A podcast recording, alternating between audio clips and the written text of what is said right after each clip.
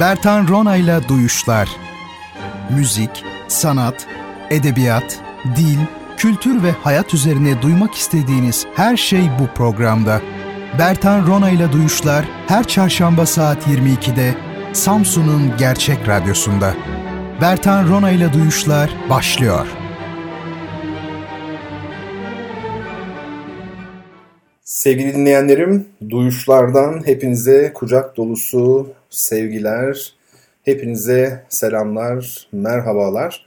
Efendim ben Deniz Bertan Rona, Duyuşlar programını 4 yıldır sizler için hazırlıyorum ve her hafta çarşamba geceleri saat 22'de sunmaya çalışıyorum. Bu süre zarfında sanatın, edebiyatın, felsefenin, dilin, kültürün iç yapısına sokulmaya e, çalıştık. Birbirimize küçük hediyeler aldık ve zaman akıp geçti efendim. Görüşmeyeli geçen haftadan bu yana yani iyi olduğunuzu ümit ediyorum. Yine bir çarşamba gecesi, yine saat 22 e, ve bendeniz sizlerle beraberim efendim. Bu gece sohbetimiz yine müzik ağırlıklı olacak. Geçen hafta itibariyle iki hafta süreceğini belirttiğimiz bir soru cevaplama sürecine girmiştik. Çok sevgili dinleyicilerimizden Meryem Betül Koçak, kendisi aynı zamanda iyi bir şair, bir fotoğraf sanatçısı ve müzisyen.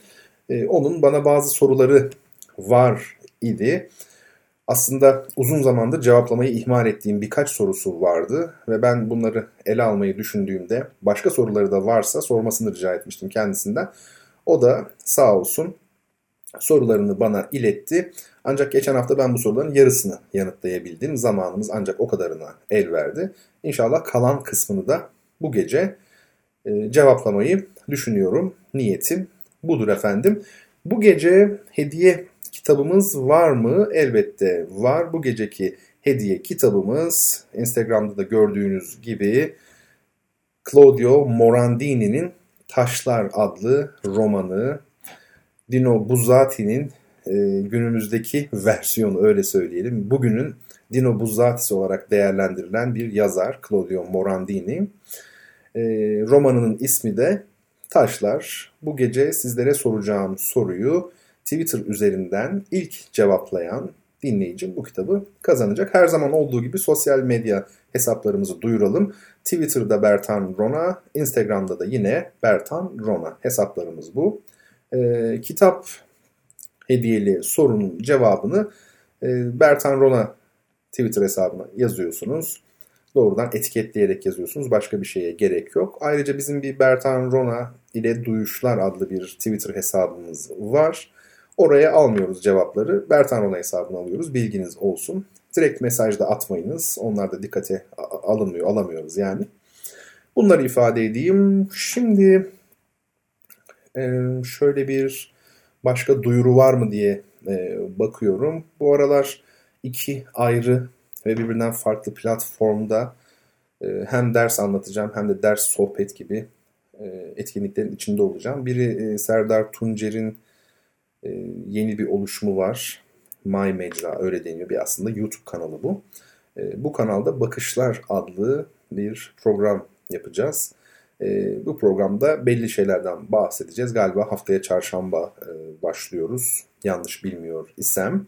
Bir onu duyurayım. Bir de e, sevgili Levent Kazan bir e, girişimi var. Senaryo dersi, libretto dersi, dramatik yazarlık dersi ve benzerleri üzerine daha çok sinema ağırlıklı ciddi bir e, atölye çalışması, büyük, kalıcı olmasını umduğumuz bir ortam. E, orada da libretto dersleri vereceğim. Bunları e, duyurayım. Yakında sosyal medyadan da duyururum zaten. Belki ilgilisi vardır, meraklısı vardır.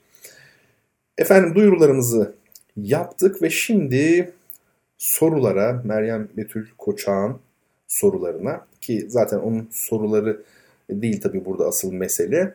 E, onlardan istifade ederek onu onları vesile kılarak aslında müzik üzerine konuşmuş oluyoruz ve bütün değerli dinleyicilerime bu konudaki düşüncelerimi aktarma imkanı bulmuş oluyorum. Mesele budur aslında.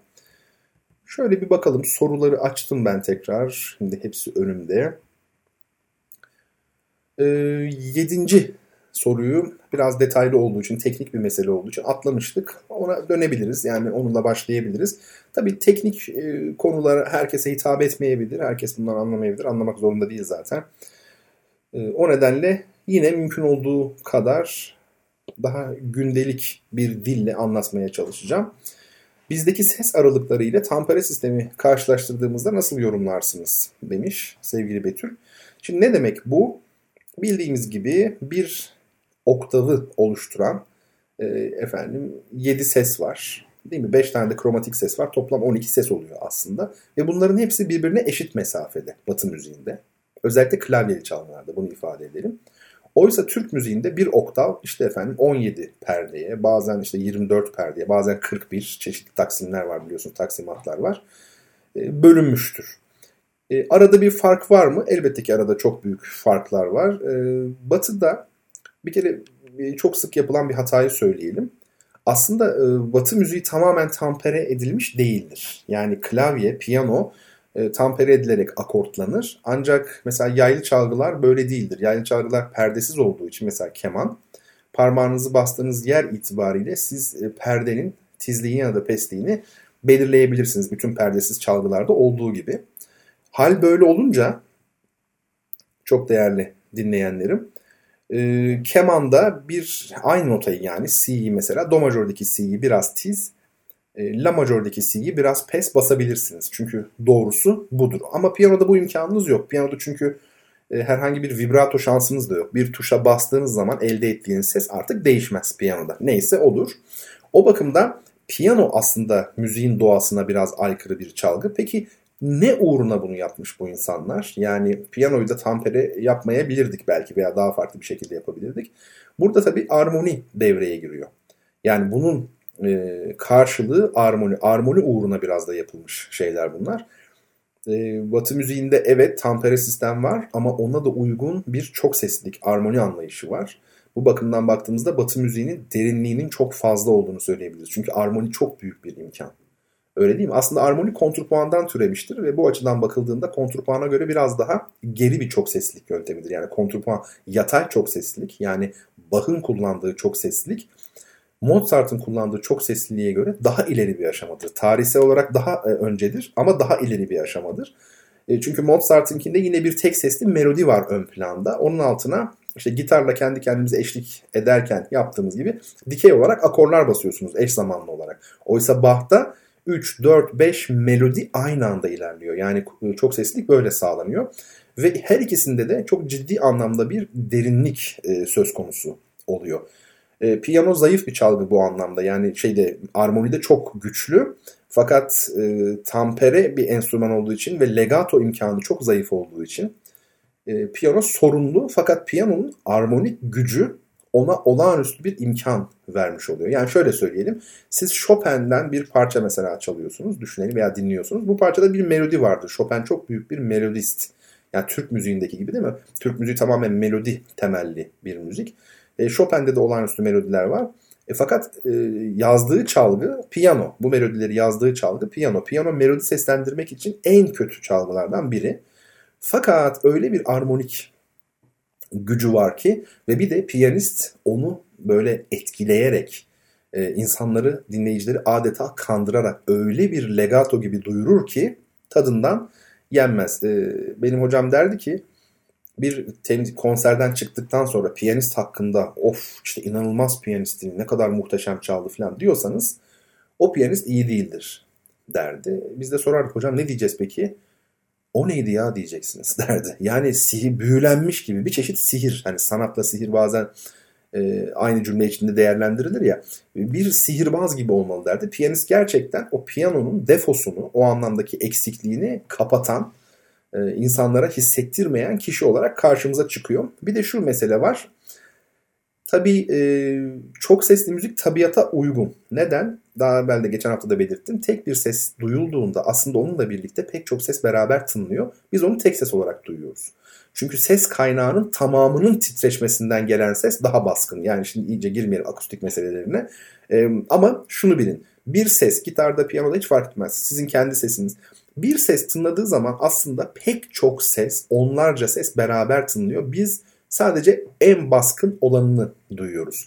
Şimdi peki o beraber tınlayan sesler ne? İşte onlar armoni. Yani do, mi, sol, daha doğrusu şöyle başlıyor. Do, do, sol, do, mi, sol, si bemol, do, re, mi, fa diyez diye başlıyor. Yani aslında armoni tabiatta var, müziğin doğasında var, akustikte var olan bir şey.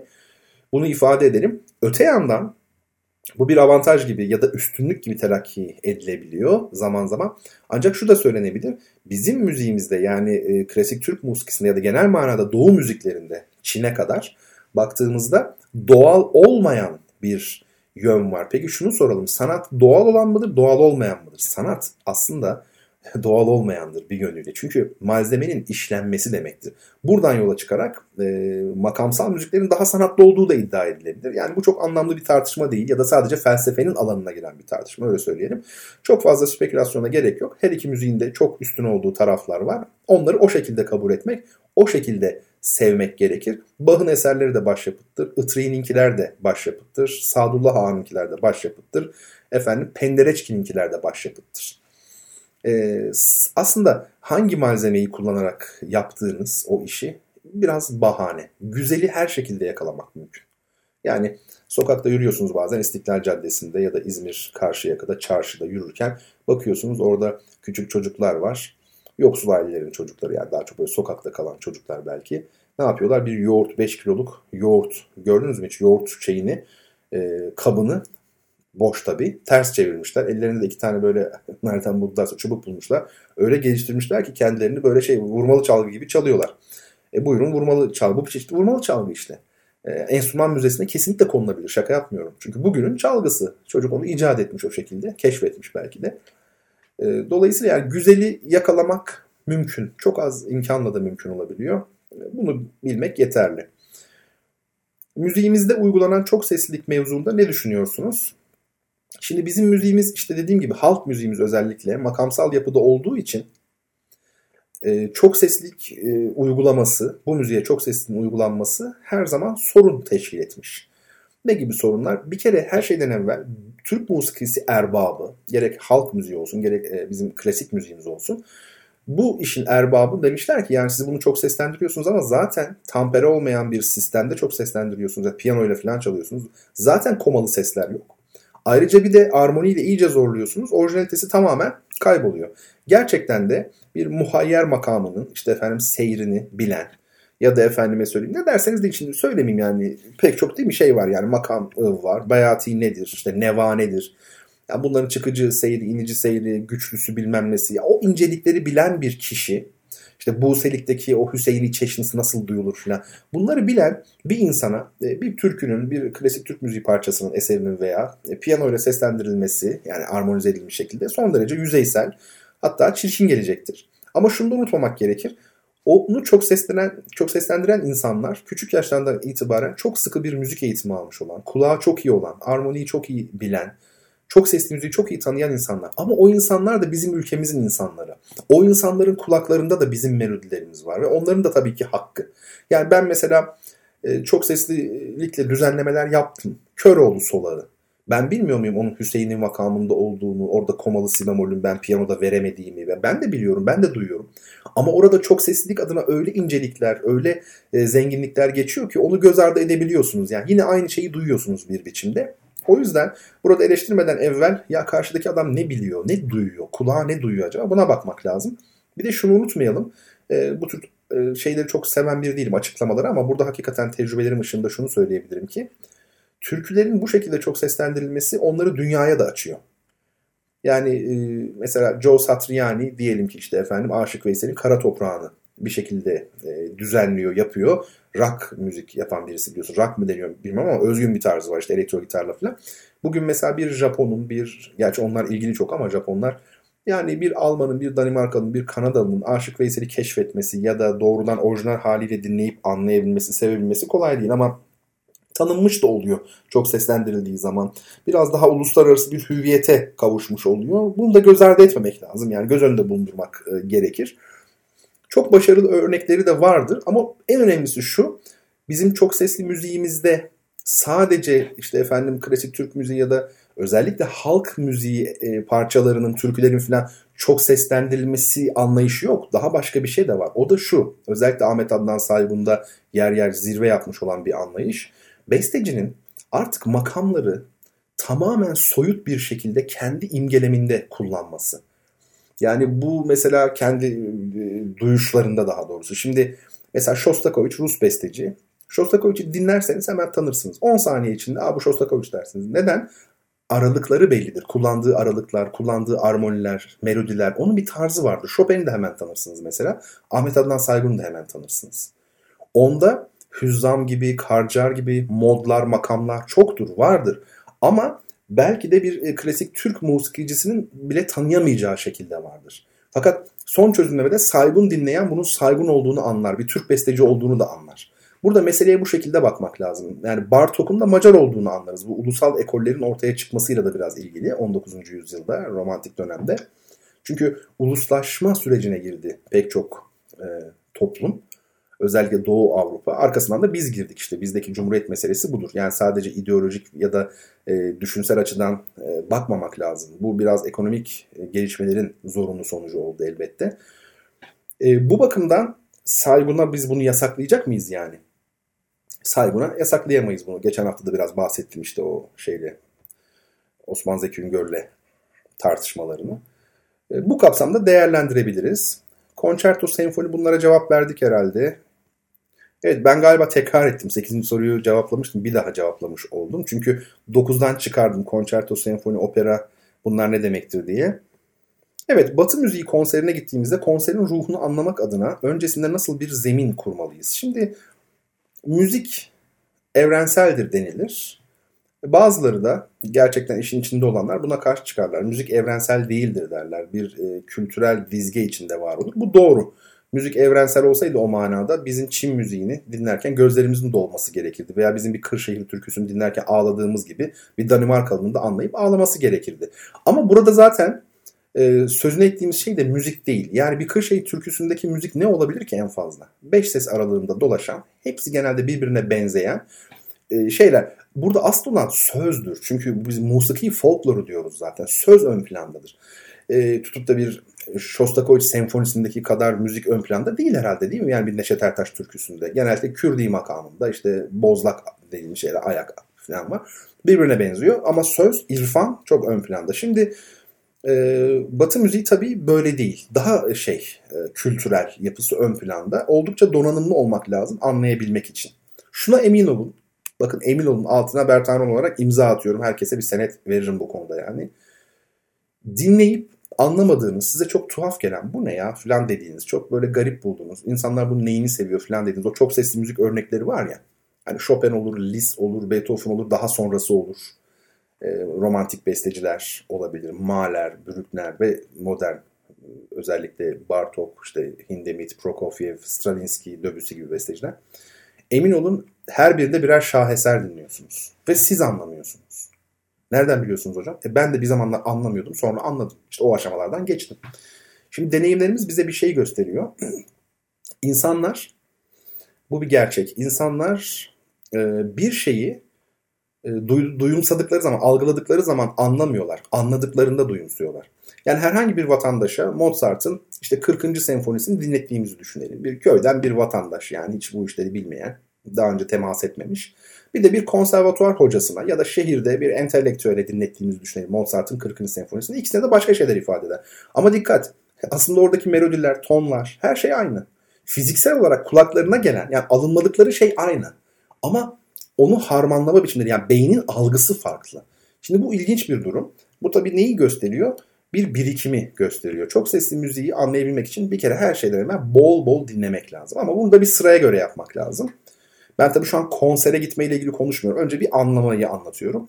Nedir mesela? Barok dönem eserlerden başlayabiliriz. Bach, Vivaldi, daha özellikle Vivaldi gibi daha dışa dönük. İtalyan çünkü Vivaldi. Bach biliyorsunuz Almandı ve kuzeyli bir Almandı. Yani Bach'ın müziğini anlamak daha zor olabilir yer yer Vivaldi'den. Daha derinliklidir. E, Vivaldi olur, efendim Torelli, Corelli, Ramo, Bach gibi büyük bestecileri dinlersiniz onların belli eserlerini. İsteyen bana mail yazsın. Ben de hangi eserlerinden başlayayım? Çok fazla eseri var. Bach'ın 1080 tane sıra numarası olan eseri var. Onlar da tabii kaybolmuş olanlar dışında. O bakımdan ben dedim ki şunları şunları şunları dinleyin mesela. Ya da klasik dönem arkasından yani barok dönemden sonra klasik dönem. Mozart, önce Mozart, sonra Beethoven. Sıra bu olsun mesela. Bach, Mozart, Beethoven diyelim. Böyle gidebilirsiniz. Arkasından da mesela Chopin, efendim Brahms olabilir. Yani romantik besteciler. Opera olabilir yani. yani bu konularda geliştirmek kendini insanı iyi. 3-5 şey okuyabilir e, bunlarla ilgili. Mesela opera izlerken bunların konusuna bakabilir. Şimdi operada özellikle e, böyle şan tekniğiyle söylendiği için işin içinde olmayan, bilmeyen, dışarıda olan kişilere biraz böyle karikatür gibi gelir bu. Bu da son derece doğaldır. Genelde böyle hep tebessümle veya açık açık gülmeyle e, karşılanır. Bu şey değil, e, şaşırtıcı bir durum değil. Ancak şöyle yapabilirsiniz. Diyelim ki Verdi'nin Nabucco operasını siz önce konu olarak ki emin olun internetten falan bulabilirsiniz. Perde perde işte diyelim ki 3 perde. Perde perde konuyu okursunuz önce bir. Sonra bunun çevirisi olan mesela alt İtalyanca ya opera alt yazısı İngilizce olan veya alt yazısı Türkçe olan versiyonları veya librettosunu Türkçe'ye çevrilmiş olarak internetten indirirsiniz. Ve bir taraftan eseri sahnede görürken, diyelim ki YouTube'dan bakıyorsunuz, sahnede görürken bir taraftan da sözleri takip edersiniz. O zaman aynen bir tiyatro oyununu takip eder gibi takip etmiş olursunuz. Ve bu bir sürükleyicilik verir, sizi mutlu eder. O şanla ilgili yadırgadığınız her neyse bunu da daha rahat tolere edersiniz. Bir dinlersiniz, iki dinlersiniz bir süre sonra kendinizi opera aşığı bulabilirsiniz. O bir kültürdür. İçinde olan ancak onu anlar ve gerçekten çok üst düzey bir kültürdür. Öyle diyebilirim ki bunu sadece ben söylemiyorum. Bunu söyleyen tabii e, düşünürler var olmuş batıda. Opera herhalde e, batı medeniyetinin oluşturduğu en e, kompleks tür ve en yani yüksek tür diyebiliriz operada. Çünkü her şey var içinde yok yok. Hayatın kendisi gibi. Neyse yani bunları tabii e, söylemiş olayım. Sizler bunlara dikkat edin. Yani ön hazırlık yaparak gitmek önemli. Ama bazen de mesela Brahms'ın 4. senfonisine gittiniz konsere. Yani onun ne ön hazırlığını yapacaksınız? Yani kısmen yapabilirsiniz.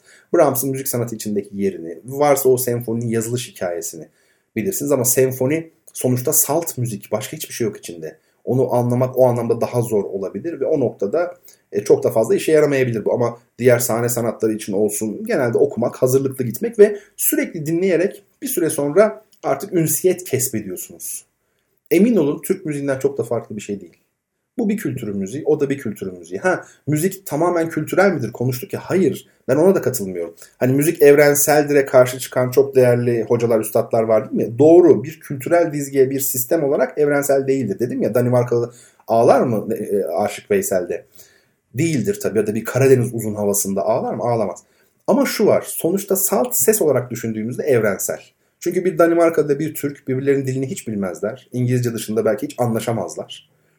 Değil mi? Karşılıklı oturup sadece bakabilirler. Ama sonuçta yani bir tiyatro oyunu ya Danimarka dilindedir ya Türk dilindedir. Aynı şekilde farklıdır e, dille ilgili şeyler. Fakat müzik söz konusu olduğunda Mozart'ı ikisi de dinleyebilir, ikisi de aynı şekilde anlayabilir. Bu anlamda uluslararası bir niteliği var. Evrensel nitelemesini zaten sevmiyorum. 1930'lu 40'lı yıllarda dil devrimi sırasında universal kelimesine benzetilerek evrensel denilmiş.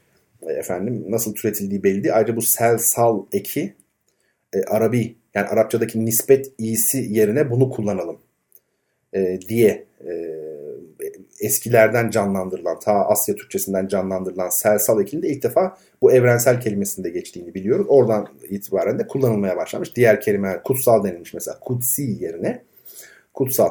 O da mesela bakın çağrışım yoluyla. Yani kutsi kelimesini Türkçeleştirelim derken hani öyle bir kelime türetelim ki serbest çağrışım yani yakın olsun. O da kutsi gibi. Efendim çok mesela hegemon yerine egemen gibi. Ama nasıl türetildi, hangi kurallara göre türetildi belli değil. Ee, çoğu yanlış zaten. Çoğu değil, bir kısmı tabii yanlış. Çok değerli türetmeler de var. Ve gerçekten de dilde sadeleşmeye ihtiyaç da vardı, şiddetle vardı ama işin dozu kaçırıldı. Yani şu işin dozunu kaçırmak ne kadar yanlış bir şey değil mi? Şimdi mesela biliyorsunuz İslam tarihinde Kur'an mahluk mudur değil midir diye bir tartışma olmuş. Mutezile özellikle bunu öne sürmüş. Mahluk değildir demiş. Ama biraz kurcaladığınız zaman görüyorsunuz ki yani Kur'an e, tabi ehl sünnete göre mahluk değildir. Mutezile'ye göre mahluktur, yaratılmıştır. Şimdi bak baktığınızda bu tartışmanın evvelinde ne var biliyor musunuz aslında? Yani Mutezile'yi temize çekmek için tabi söylemiyorum ama e, çok aşırı derecede ileri gidenlerin de hatası var. Yani Kur'an o kadar çok şeydir ki yani Allah'ın sözüdür ki kelamdır ki Kur'an okuyan kimsenin ağzından çıkan bile o an Allah'ın sesidir gibi çok aşırı abartı olduğunda tabii rasyonelist bir tepkiyi siz iyice hazırlamış oluyorsunuz. O bakımdan yani dengeyi gözetmek, her konuda dengeyi gözetmek hayatta bence önemli. Şimdi efendim orkestra şefi nasıl olunur? Olunmaz. nasıl cevap çok güzeldi. Olunmaz. Bir kere baştan bunu kabul edelim hep beraber. Ee, ne demek istediğimi anlatacağım. Orkestra şefi nasıl olunur? Orkestra şefi ne anlama geliyor? Şef olmasa müzik icra edilemez mi? Efendim çubuk hareketleri ne anlama gelmekte. Şimdi orkestra şefliği ile ilgili temel problem şudur. Orkestra şefi olmak isteyen gencin kafasındaki imaj yani orkestra şefliği ile ilgili imaj acaba gerçek orkestra şefi mesleğiyle ne kadar uyuşmakta? Yani genç arkadaşımız e, istediği şeyin ne kadar farkında? İstediği şeyi tanıyor mu? Yani orkestra şefliği ile ilgili ben size söyleyeyim. Onun bildiği şey sadece konser ya da temsil gecesi eline bageti alıp frak giymiş ve çok karizmatik, e, oradaki bütün orkestraya hükmeden, seyirciyi de müthiş bir şekilde etkileyen bir star. Erkek olsun, kadın olsun. %99 erkek ama kadın orkestra şefleri de var. Böyle bir e, birini biliyor ama onun e, perde arkasını bilmiyor. Hangi süreçlerden bir kere eğitim olarak geçileceğini. İkincisi prova sürecini, insan ilişkilerinin o boyutlarını muhtemelen bilmiyor. Bunun dışında bu mesleği icra etmek için ne tür yeteneklerin gerektiğini de tam olarak bilmiyor. Kendisinde dolayısıyla bu yetenekler var mı yok mu bunun da farkında değil. O bakımdan orkestra şefliği eğitimi çok ciddi problemdir. Ve çok büyük bir orkestra şefi Bruno Walter'in bir sözü var. Olağanüstü bir söz. Diyor ki Bruno Walter, orkestra aslında bir enstrümandır diyor. Doğru. Piyano çalar gibi orkestrayı da çalıyor aslında orkestra şefi.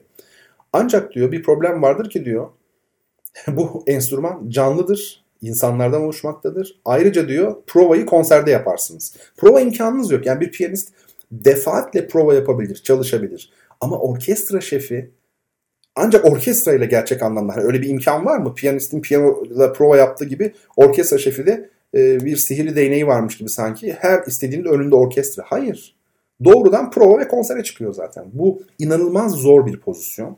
Orkestra şefliği çok zor bir iştir. Orkestra karşısında elini kolunu sallamak değildir. Ne yazık ki bizim Türk müziği kültüründe tek sesli müziğimizde tempo kavramı pek olma tempo var da temponun hızlanması ve yavaşlaması pek söz konusu olmadığı için yani bir parçaya başlandığında hep aynı hızla gidildiği ve bitirildiği için ayrıca bütün enstrümanlar aynı melodiyi eş zamanlı olarak baştan sona kadar çaldığı için yani birisi sustu öbürü girdi eser içerisinde böyle bir trafik olmadığı için zaman zaman tempo tutulmadığı için mesela Batı müziğinde zaman zaman eserde tempo birdenbire durur. Bunun gibi pek çok faktör, pek çok özellik daha doğrusu bulunmadığı için orkestra şefinin durumunu tam olarak anlamıyorlar. Zannediyorlar ki orkestra şefi topluluğun karşısına geçip elini kolunu vuruyor. Aslında e, çok iddialı konuşmak istemem. Türk müziğini çok yakından bilen biri değilim. Ancak Türk müziğinde orkestra şefliğinin e, tamamen e, bu batı özentisi olduğunu, Tanzimat'tan sonraki o rüzgarın etkisiyle hatta Cumhuriyet sonrasında yok işte papyon takmalar falan filan işte yönetmeler yani bunlar Türk müziğiyle alakası olmayan şeyler. Türk müziğinde böyle şeylere gerek yok. Bunlar bana kalırsa Türk müziğinin e, hakikatine aslına hakarettir. Çünkü Türk müziği böyle bir müzik değil. O müzik onu gerektirmiyor. Virtüozite kavramı da böyle. İşte e, sipsi virtüozu diyorlar mesela. Ya sipsinin nesine virtüoz olacaksın? Bir oktavlık çalgıda balaban virtüozu mesela. Bunlar çok komik şeyler e, o sanat dallarına hakarettir. Çünkü virtüozite zannedildiği gibi bir şey değil. Yani virtüozite bir çalgıda usta olmak demek değil. Keşke öyle olsa. İfade edebiliyor muyum? Türk müziğinde niye prova yoktur? Benim TRT sanatçısı abim var. Öz abim anlamında söylemiyorum. Çok sevdiğim, değerli bir büyüğüm. E, efendime söyleyeyim. İbrahim Metin Uğur. Onunla beraber e, bir gün TRT'ye gidiyordu. Kayıtları falan vardı. Ben tabii çok sesli müzik, müzik bilen biri olarak hani provam var abi falan dedim. Arabayla gidiyoruz beraber. Efendime söyleyeyim. Fakat şey e, yok bizde prova olmaz dedi. Sonra düşündüm nesini prova yapacaksınız ki? Zaten repertuar belli. Zaten makamsal yapı tek sesli. O çalgılarda virtüozite gibi bir amaç hiç olmamış tarih. Çünkü Türk müziğinde amacı şöyle söyleyeyim enstrümanı çalgıyı zapt etmek değildir amaç. Bu tamamen sanayi kültürünün hakikati insanın kendi dışında gören ve hakikati elde edilmesi kolay ve gerekli, mümkün ve gerekli gören eşya üzerinde değişiklik yapma hakkını kendinde gören. Yani ki bu, bugünkü kapitalizmin çevreye uyguladığını düşünün. Bununla aynı şeydir. Piyano sizce bir enstrümana benziyor mu? Bir teknoloji harikası ve o çalgının sınırlarını sonuna kadar zorlamak demek. Bir piyanist hiç yanınızda çalmadı çünkü o yüzden bilmiyorsunuz. Bir Rahmaninov 3. piyano konçertosunun kadansını bir çalsın. Niye Sipsi'dekine virtüöz denilmediğini anlarsınız. Yani bol keseden atmanın lüzumu yok. Yani e, Türk beşlerine Türk leşleri çok çirkin, çok çirkin bir ifade. Ama o zaman da cevabı alırsınız. O leşler dediğin adamın eserinin çalınırken piyanonun başına seni otursalar sayfasını çeviremezsin. Notanın sayfasını çeviremezsin. Takip edemezsin o nota nereye gidiyor diye. Ya o yüzden böyle çok büyük sözlere gerek yok. Şunu anlatmaya çalışıyorum. Ha Türk müziği mesela ben tabii çok değerli Türk müzikçisi dediğim tanıdığım insanlar var. Güvendiğim. Onlar bana şunu da söylediler. Bertan biz senin düşüncelerine tamamen katılıyoruz. Sadece şöyle bir küçük not düşüyoruz. Bazen Türk müziğinde de bir hani idareci pozisyonda olan önde birinin olması gerekebiliyor. Tabii ama geleneksel olarak bu kudümzendir zaten tempoyu o verdiği için vesaire. Ama bu söylediklerim felsefi olarak kesinlikle doğru. Şimdi neyse yani bir e, o piyanist efendim prova yapabiliyor ama orkestra şefi tam olarak yapamıyor. Şimdi orkestra şefi olmasa müzik icra edilemez mi? Edilemez. E, şöyle söyleyelim. Eğer Vivaldi çalmıyorsanız hadi en fazla Mozart. Bakın en fazla o da belki e, kesin diyemem. E, diyelim ki temsilden 5 dakika evvel orkestra şefi rahatsızlandı. Ciddi bir rahatsızlığı var ve yönetemeyecek. Eğer orada o konseri idare edebilecek olan bir müzisyen yoksa normalde konsertmeister yani birinci kemancının böyle bir görevi vardır. Tarihsel olarak gelmiş bir gelenektir bu ama şu an Türkiye'de ve dünyada şef olmadığı zaman bir Shostakovich senfoni hemen çıkıp yönetebilecek bir ben konsertmeister tanımıyorum. Ee, orkestra şefi rahatsızlandığı zaman arkadaşlar perde kapanır. Yani perde derken senfonik bir konserse bu. E, perde yok tabii opera ise perde var. Anons yapılır ve hani böyle böyle bir durum olduğu. Yani ben yaşadım. Size çok ilginç. Yani bir insanın milyonda bir yaşayacağı bir şey söyleyeyim. Bir gün bir şeydeyiz. Konserdeyiz. Yıl 1998 olabilir. 99 o yıllar. İzmir Devlet Senfoni Orkestrası konseri. Biz de talebeyiz konservatuarda. Her hafta gidiyoruz. Partisyonla gidiyoruz. Yani elimizde notayla falan gidiyoruz. Ee, Arjantinli bir orkestra şefi. Yönetiyor yönetiyor. Böyle bir tuhaflık oldu birdenbire. Tabii şefi arkadan görüyorsunuz. Yüzünü falan görme imkanınız yok. Bir tuhaflık oldu. Müzikte bir değişiklik oldu. Yani sesler birbirine girer gibi oldu. Bir, bir, yani müzik aksadı öyle söyleyeyim. Sonra orkestracıların, çalanların birbirlerine baktıklarını gördük. Tuhaf bir şekilde. Müzik iyice kakafoniye dönüşür gibi oldu. Ve baş kemancı ayağa kalktı. Müzik, müzik durdu. Ve orkestra şefini koluna girdi, götürdü dışarıya. Arkasından bize bir anons yapıldı. Sağlık problemi olduğuna dair. Ama şef hala giderken bile elini kolunu vuruyordu. Yani bir şok durumuna girmiş. Sonradan hani duyduk biz uyuşturucu müptelasıymış adam. Çok enteresan. Kriz gelmiş yani. Uyuşturucu krizine girmiş. Düşünebiliyor musunuz? Böyle bir şeyi kaç defa yaşayabilirsiniz hayatınızda. Ve işte ne oldu? Müzik niye devam edemedi? Bitti. Yapamazlar. Çünkü farklı farklı girişler var. Birazcık anlamanız için çok basit bir örnek vereyim. Şimdi mesela 3 kişiyiz. Bir müzik yapıyoruz. İster Türk müziği olsun ister e, çok sesli müzik fark etmez. Klarnet, keman mesela, piyano. Biz müziğe girmek istediğimizde bir baş hareketiyle ya da bir nefes aldım şu an sizler duyun diye. Hani bu bir atak vermiş oluyor. Böylelikle bir giriş yapabiliriz. Efendime söyleyeyim. 3 kişiyken tamam. E peki 100 kişilik orkestrada kim kime dumduma ben size söyleyeyim. Birisi en arkada bir görmem bile mümkün değil birbirine. Nasıl gireceksiniz 100 kişi? Aynı, esere aynı zamanda. Buna imkan var mı? Yok. O zaman orkestra şefinin vuruşu ki bu da sorunun diğer kısmına da cevap oluyor kısmen. E, çubuk hareketleri ne anlamıyla? Baget deniyor o çubuğa. Baget biliyorsunuz bakteri kelimesi de çubuk demektir. Hani çubuk şeklinde ya bazı bakteriler ilk bulunanlar. Baget de öyle. Baton diyenler de baton da baston o da çubuk demektir Fransızca. Baget daha çok deniyor. Şimdi bu baget işte mesela giriş veriyor. Alın buyurun. Tempoyu veriyor. Hangi tempoda nasıl çalınacağını biliyor. En arkada ya yani 100 ayrı insan çalıyor. Eserin temposu ne kardeşim? Herkes kendine göre bir tempoda çalar. 3 kişi olunca farklı ama 100 kişi olunca göz teması da yok farklı. O bakımdan Şef Baget'le öncelikle tempoyu veriyor. Hızlanma, yavaşlama, durma hepsi buna dahil. 100 kişinin beraber girmesi, beraber bitirmesi. Sonra trafik var. Bazı çalgılar bir giriyor. Siz bir senfonik eserde bir, bir izleyin bakayım YouTube'dan. Bütün çalgılar sürekli çalıyor mu? Hayır. Bir çalıyor, bir susuyor, bir trafik var. İnanılmaz bir trafik. Şef işte onların girişlerini veriyor çünkü.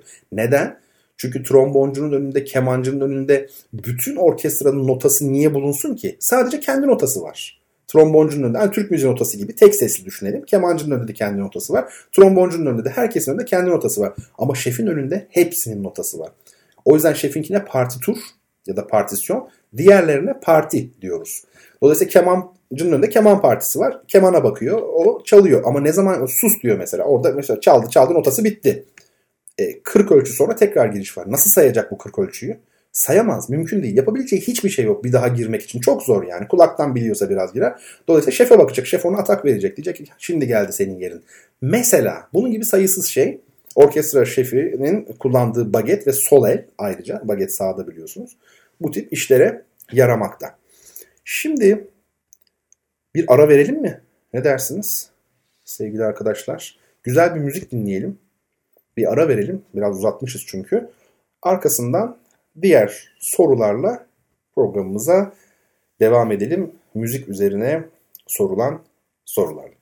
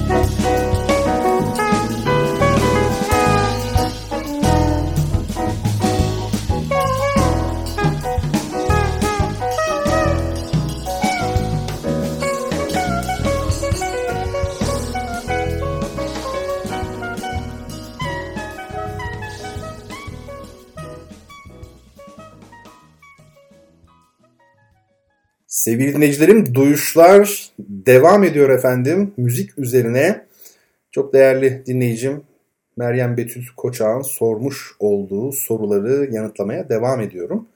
Geçen hafta yarısını cevaplayabildik. Yaklaşık 20 soru var, 19 soru var. Bu hafta ikinci kısmını cevaplıyoruz. Programımızın ilk kısmında biraz cevaplamaya çalıştım. Ve devam edelim bakalım.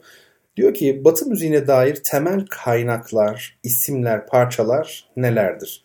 Şimdi tabii ki sayısız kaynak, sayısız isim, sayısız eser söz konusu olabilir, mevzu bahis edilebilir. Ancak elbette ki e, bunlar arasında öne çıkanlar var. Biz hepsine birden vakıf olamayacağımıza göre zaman kıymetli. Elbette ki klasikleşmiş, artık kabul gören, bilinen eserler üzerinde duracağız. Şimdi şöyle söyleyelim. Bir kere Bach, Mozart, Beethoven, Chopin isimlere dikkat edin bir daha söylüyorum. Bach not da alınabilir. Mozart, Beethoven, Chopin, e, efendim Chopin'den sonra hadi şey diyelim Debussy, Debussy. E, ondan sonra da Bartok ve bana kalırsa Ahmet Adnan Saygun. Bana kalırsa yani bu bizim bestecilerimizden. Ulvi Cemal Erkin de olabilir. Şimdi bu bestecileri bir sıra halinde dinleyebiliriz. Yani bunlar kronolojik sırayla ben söyledim. Çünkü yani niye bunları söyledim? Her dönemin tipik temsilcileri bunlar. Ba- barok dönemden Bach. Yok mu başka barok besteci? Var. Vivaldi de var. Ama Bach sadece barok dönemin değil, müzik tarihinin en büyük bestecisi. Tartışmasız biçimde en büyük bestecisi. Johann Sebastian Bach. Ee, klasik dönemden tabii ki en tipik olan Mozart'tır. Beethoven'ı niye söyledim? Beethoven Mozart kadar tipik değildir klasik müzik için. O da tam klasiktir ama tipik değildir. E, Beethoven bir modernist. Beethoven'ın müziği klasik e, anlayıştan ciddi bir ayrılmayı da ifade ediyor aynı zamanda. Beethoven o bakımdan söylüyorum. Niye arkasından Chopin diyorum? Romantizmi en iyi temsil yani en romantik besteci belki de. Yoksa Liszt daha çok severim ben mesela ama işte Chopin diyorum. Arkasından Debussy o da empresyonist müziği var eden ve modern müziğin babası olan bir isim. Arada sayısız besteci var. Niye Mozart'ı söylemedim? Niye Tchaikovsky'yi söylemedim? Değil mi? Ha Tchaikovsky'yi de ekleyebilirsiniz. O da böyle lezzet için, zevk için. Muhteşemdir. Muhteşem. Yani benim için tarihin en büyük bestecilerinden biridir. Yani ben onu Mozart'ın, Bach'ın yanına koyarım. Beethoven'ın yanına. Yani benim için öyle. Şimdi Debussy mesela Bartok dinleyebilirsiniz arkasında işte Stravinsky falan olabilir. Ve tabii dediğim gibi Ahmet Adnan Saygun olabilir. Ulvi Cemal Erkin olabilir. Özellikle Saygun belki. Ve e, bu şekilde bir repertuar bu e, şeylerin de bestecilerin de önemli eserleri. Mesela hangi eserler diyelim. Çünkü burada temel kaynakla parçalar diye de sorulmuş. Tabii e, Johann Sebastian Bach'tan ne bulursanız dinleyebilirsiniz. Ama başlangıç için onun e, piyano için yazdı. Piyano için yazmamış da bugün piyano ile çalınıyor. O gün piyano pek yoktu. Yaygın değildi daha doğrusu. Yani yeni icat edilmişti. Almanya'da iki yapılan ilk piyanoları gördü Bach ama gördüğünde artık vefatına da iki yıl kalmıştı. Hatta beğenmedi de bu ne biçim falan demiş. Sonradan aynı yapımcı başkalarını da yapmış piyano olarak. Çağırmış Bach'ı onları beğendiğini biliyoruz. Ha bu şimdi olmuş falan demiş. Ee, yani Bach'ın klavsen için ork için yazdığı bazı eserler özellikle klavsen için yazdıkları bugün piyano ile çalınıyor. Mesela Bach'ın Fransız suitleri, Bach'ın e, partitaları, Bach'ın İngiliz suitleri bunların hepsi piyano ile çalınıyor. Her biri 6 adettir. Bakın 18 ayrı parça oldu. Her biri de zaten 6 bölüm. Bazıları 8 bölüm. Yani inanılmaz güzel. Sonra Bach'ın keman konçertoları muhteşemdir. E işte bu tip eserlerle başlayabilirsiniz. Bach'ın pasyonlarıyla başlayabilirsiniz ve Si minör Missası Bach'ın. Bu tabii büyük bir eser artık en büyük eser. Bütün barok dönemi kapatan yapıt yani temel eser. Ondan sonra iş bitmiştir. Barok dönem bitmiştir. Düşünüyor musunuz? Eser bitiriyor nasıl bir eserse.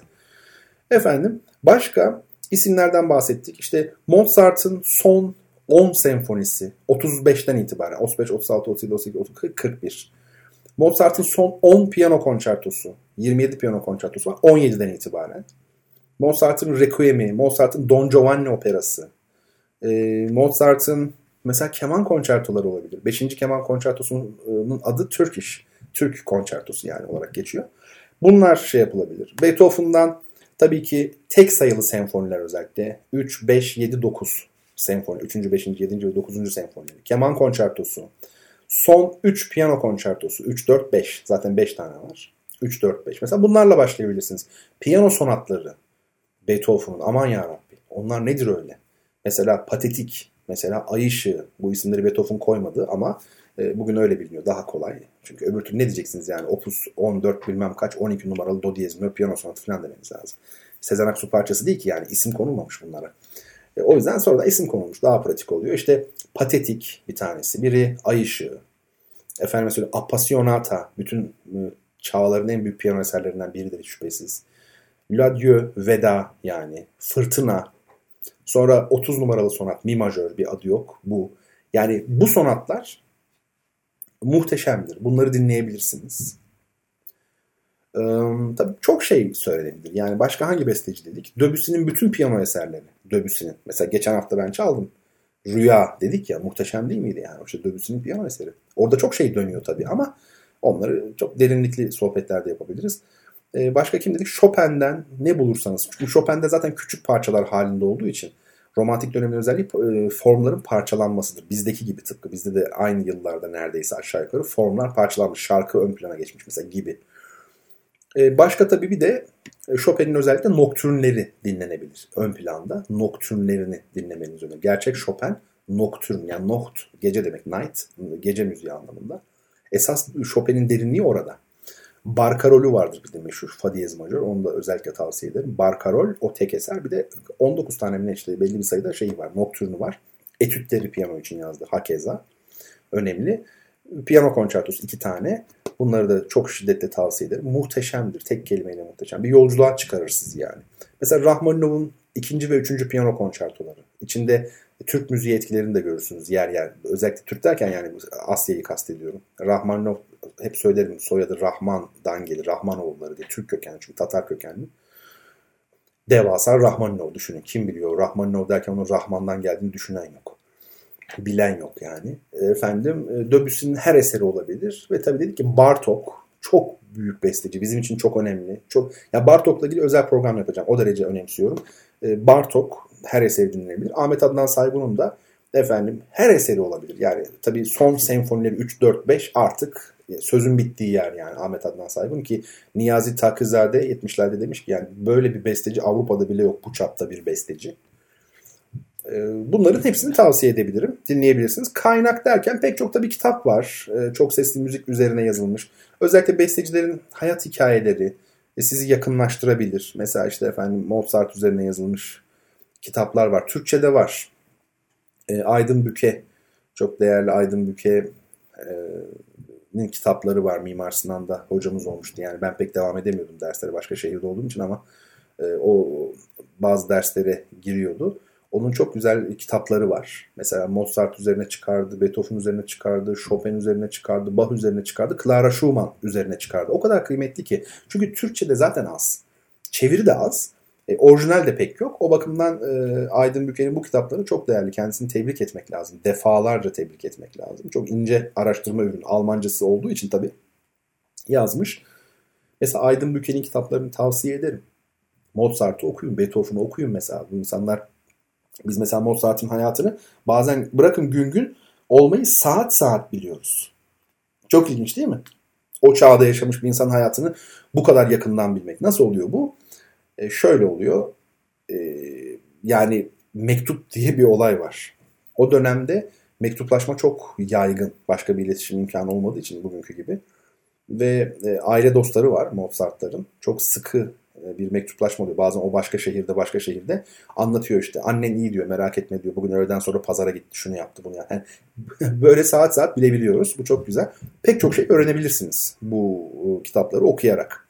Bir bakın müzikle ilgili kitaplara. Yani e, Sidney Finkelstein'ın Besteci ve Ulus diye bir kitabı var. Marksist açıdan yazılmış bir kitap ama anlamak açısından, besteci ve toplum ilişkilerini anlamak açısından, sanat toplum, müzik toplum ilişkileri açısından önemli bir e, çalışma olduğunu düşünüyorum. Böyle tabii aklıma bir anda gelmiyor. Şu an benim şeylerim de okulda. Yani normal kütüphanem evde ama müzik kütüphanem de okulda. Zaten sığmaz başka türlü odama hiçbir şekilde. İyi ki öyle bir imkan var yani okuldaki şey imkanı var. Ee, orada mesela şöyle bakarak size söylemem daha kolay olurdu elbette. Ama bu eserler belki bir şey için, e, başlangıç için iyi olabilir. Üniversitelerin batı müziğine dair bölümlerinde ne gibi eğitimler verilmektedir? Şöyle dünyada çok değerli dinleyicilerim Ee, sevgili Betül'e teşekkür etmek lazım. Bu güzel bir soru. Dünyada müzik eğitimi aslında farklı farklı adlar e, altında olsa da, farklı geleneklerle devam ediyor olsa da çok sesli müzik eğitimi 3 e, kulvarda gidiyor. Bu da çok normal. Nedir bu? Bir, müzik öğretmeni yetiştirmek. Müzik eğitimcisi yetiştirmek. Bu bir camia yani. İki, e, müzik bilimci yetiştirmek. Yani müzikolog yetiştirmek, müzik konusunda bilim insanı yetiştirmek ve tabii buna bazı yan dallar da dahil. Onları da ekleyelim. Ne olsun mesela Tom Meisterlik, müzik eleştirmenliği. Hadi eleştirmenlik de müzikolojiye giriyor ama müzik teknolojileri diyelim. Tom Meisterlik gibi, bilgisayarlı müzik gibi bunları da buraya katalım. Üçüncüsü de tabii ki artist yetiştirmek. Artist dediğim de müzisyen yetiştirmek. Yani aktif müzik yapacak kişi. Yani senfoni orkestrasında çalacak, operada söyleyecek, koro, solo, orkestracı, orkestra şefi, besteci, besteci aktif müzisyen değil belki ama sonuçta besteleyen kişi. Bunların eğitimi veriliyor. Şimdi nerelerde yapılıyor bu? Türkiye'ye gelecek olursak, kendi ülkemizden örnek verelim. E, müzik eğitimcilerini bizde eğitim fakültelerimizin müzik bölümleri yetiştiriyor. Yani mesela diyelim ki işte e, Gazi Üniversitesi Müzik Eğitim Eğitim Fakültesi Müzik Bölümü. Şimdi galiba resimle müziği falan birleştirdiler öyle şeyler var ama sonuçta eğitim fakültelerinin içinde bir bölümdür müzik bölümü. E, böyle düşünebiliriz. E, buralarda öğretmen yetişiyor. Şeyde ise bizde genellikle bazen konservatuvarlarda bazen de eğitim şey özür dilerim güzel sanatlar fakültelerinde müzikoloji bölümleri oluyor. Mesela İzmir 9 Eylül Üniversitesi Güzel Sanatlar Fakültesi Müzik Bilimleri bölümü. İşte orada müzikoloji eğitimi veriliyor. Tom Meister'ler var, müzik eleştirmenleri falan da olabiliyorlar bir süre sonra.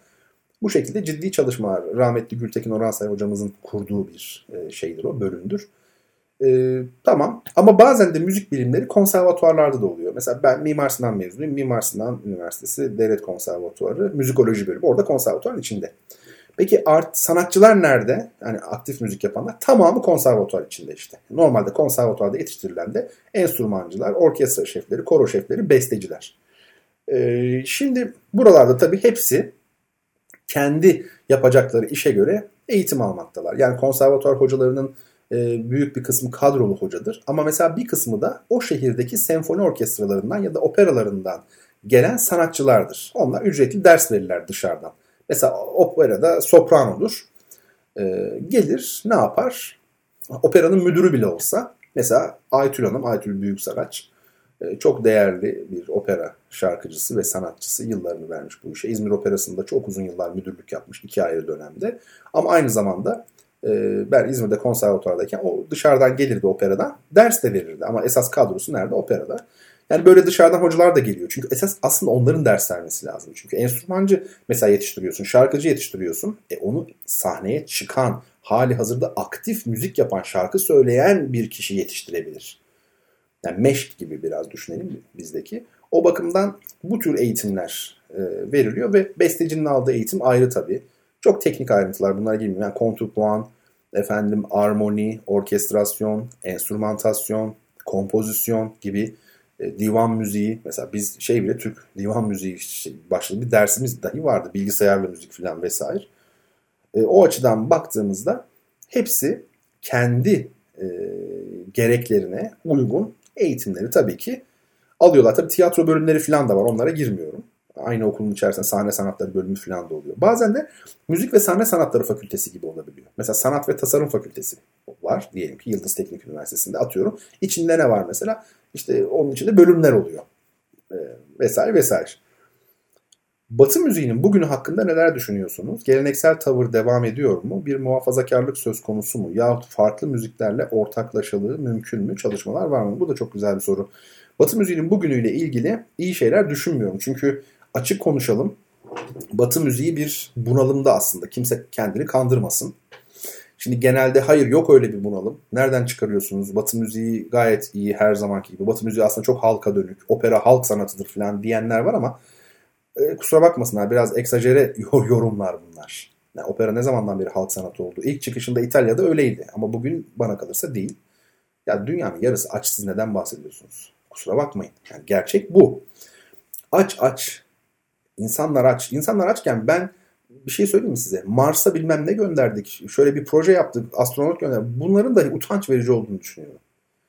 Yemen'de insanlar açlıktan ölüyor. Çocuklar ölüyor. Ambargo altında pek çok ülke var. Açlık var. Olmasa bile zaten ya dünyadaki insanların yarısının içecek temiz suyu yok. Dostlar.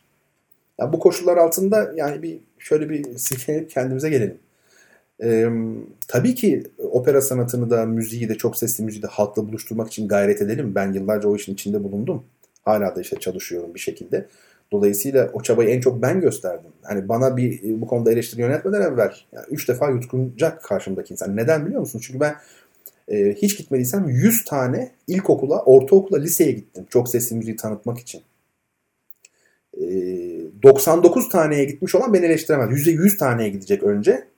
Ha, ya da eleştirecekse artık bu dakika neden saygılı olacak yani. Şimdi şunu demek istiyorum.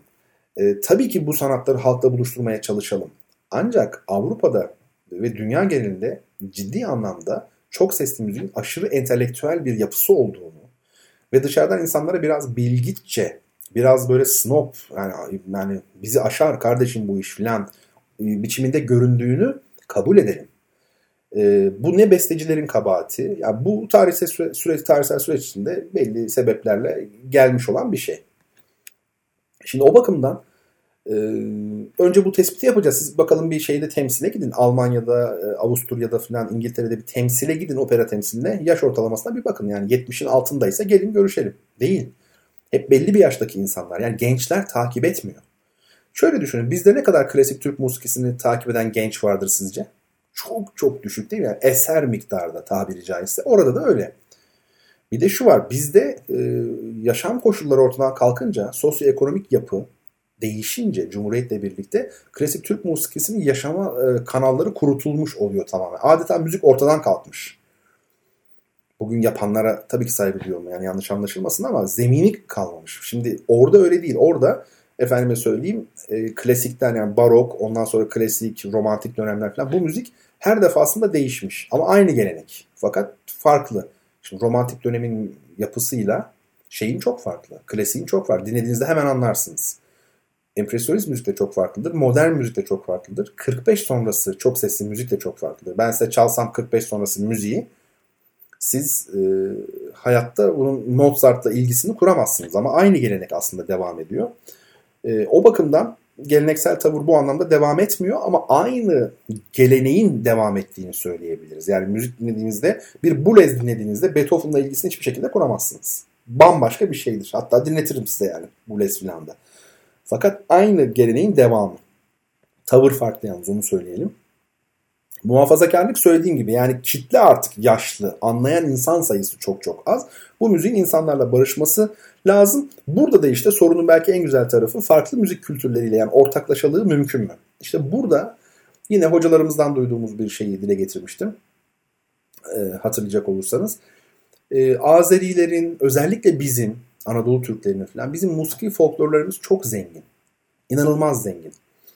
E, şimdi biz işte o eleştirilen yani bizim musiki folklorumuzu çok sesli olarak işlemeyin deniliyor ya işte bu aslında çok sesli müziğin kurtuluşu olabilir dünya genelinde. Bu topraklardan çıkabilir. Ne kadar zenginiz, ne kadar imkanlarımız var aslında. Bir örnek vereyim. Hem listemize onu da koymuş olalım. Mesela Ferit Tüzün. Lütfen not alın. Ferit Tüzün.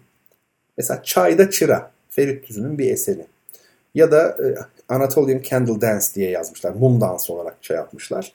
Efendim Türk Kapriçosu. Yine Ferit Düz'ün Çeşmebaşı.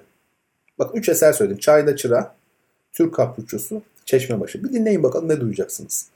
Tamamen bize ait şeyler ama o kadar üst düzey ve renkli, altını çiziyorum, renkli bir orkestrasyonla işlenmiş ki bütün dünya hayran hayran. Onlar zaten doymuş Mozart'a, Beethoven'a. Onlar böyle eserleri seviyorlar. O yüzden Türklerin çok sesli müziğini çok beğeniyorlar. E, bu bakımdan Ferit Tüzün mesela bir örnek olabilir. Onun yapıtlarını dinleyin. Çayda Çıra olsun, Türk Kaplıçosu olsun ve Çeşmebaşı olsun. E, oradan ne demek istediğim anlaşılır. Böylelikle bir ortaklaşalık mümkün ve böylelikle belki çok sesli müziği kurtarma tabiri caizse kurtarma imkanı olabilir. Çok da karamsar olmayan bugün çok sesli müzik dünyada özellikle medyanın, teknolojinin geldiği seviye itibariyle sayısız konserler yapılıyor, festivaller yapılıyor, sosyal medyada etkinlikler deyin. Bakın pandemide bile çok değerli sanatçılar müzik icra ettiler evlerinden, sizler için çaldılar falan. Böyle gümbür gümbür yani sayısız insan bu işle uğraşıyor. Sayısız gençlik korosu var, çocuk korosu var, çocuk orkestrası var. Doğu Batı Divanı mesela. Filistinli ve İsrailli gençlerden oluşan çok sembol, çok örnek bir orkestra çalışması. Ee, dolayısıyla çok detayını bilmiyorum tabii ama hani yani bir e, orkestrada her ikisinin bulunması belki güzel olabilir. Bir mesaj olabilir en azından. Ee, gümbür gümbür gidiyor bu iş. Ama bu işte yanıltmasın. Yine de kitlelerden e, biraz koptuğu gerçeğini göz ardı edemeyiz, etmemeliyiz. Şimdi e, şu soruda tam anlayamadım. Yani işin teorik ve uygulama kısmına baktığımızda nasıl bir manzarayla karşı karşıyayız? Yani tam olarak belki kastedileni anlayamadım ama e, kendi baktığım zaviyeden şunu söyleyeyim.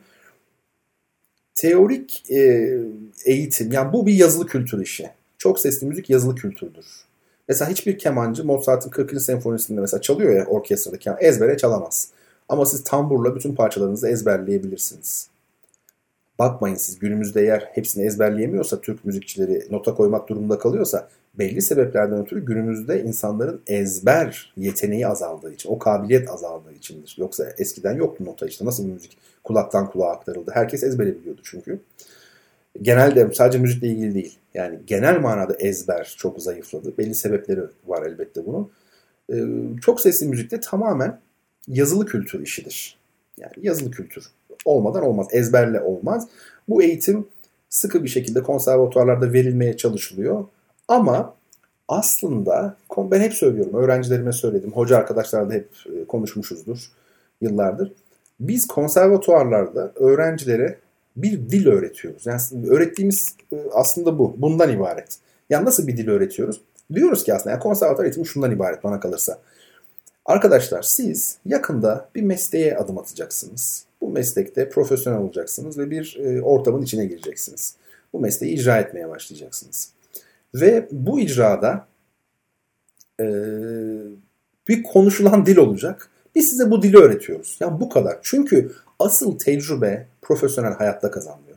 Yani bir koro şefini şöyle bir düşünüyorum. Benim hocam derdi ki yani operada orkestra şefinin ilk 15 yılı dayak yemekle geçer derdi. Orkestracıdan dayak yiyorsun sürekli. Düşünebiliyor musunuz? Prova yapıyorsunuz. Prova ara oluyor. Boynunuzda havlu, terlemişsiniz. Ara yapıyorsunuz. Herkes tabii arasını yapıyor. Orkestra şefi yapamıyor. Çünkü sorular soruluyor falan. Bir geliyor. İşte atacağım tamam. Bir enstrümancı geliyor. Hocam diyor vurmalı çalgı mesela. E, benim diyor deri diyor bilmem kaç numaraydı diyor. İki numara taktırdık diyor. Nasıl geliyor ses diyor. Üç mü olsun yoksa diyor falan. Bir de diyor benim malet. Malet dedi de o çubuk var ya hani çalıyor tokmak yani bir çeşit. Benim malet diyor işte at, ya atıyorum bilmem ne kumaşından yapılma diyor. Bu diyor geçen senekiler daha iyiydi bundan diyor. Pedali de diyor ben kendim tamir ettim vidasını ama diyor bilmem ne vida düşmüş bulamadım. Bunu taktım bir bakın iyi oluyor mu diyor falan. Tamirci gibi altan. Yani nereden bilsin ya her enstrümanı o çalgıyı çalan kadar. Mümkün mü böyle bir şey? Örnek veriyor. Ya dayakla geçer. Operalarda dayak yemekle. Buna dayak yemek diyoruz. İlk 15 yıl. Dolayısıyla çok büyük tecrübe gerekiyor. Yani meslek nerede e, aslında öğreniliyor? Tabii ki pişerek işin içinde. Özellikle tabii şef gibi pozisyonlarda orkestra şefi, koro şefi. Yoksa e, bir kemancı, bir flütçü onlar da tabii orkestrada onların kazandığı tecrübe şey kadar değil. Yani şeflerinki çok daha önemli. Daha zor bir süreç. E, o bakımdan konservatuvarlarda teorik olarak bu dil öğretiliyor. Bak bir ortama gireceksin. O ortamda şu dilde konuşuluyor. Haberin olsun ama ne konuşuluyor işte olayın içeriği yıllar içerisinde öğreniliyor. Peki 16. soruda kaldık. Bizdeki gibi bir meşk usulü geçmişte yahut günümüzde var mı diye sormuş sevgili Betül. O sorudan devam edeceğiz. Şimdi yine güzel bir müzik dinleyelim. Bir ara verelim. Arkasından da devam edeceğiz. Hem de size sorumu soracağım. Ee, kitap hediyeli Taşlar adlı romanı. Claudio Morandini'nin Taşlar adlı romanını hediye edeceğiz bu hafta inşallah sizlere. Bu roman için cevaplamanız gereken soruyu soracağım aradan sonra ama önce bir ara.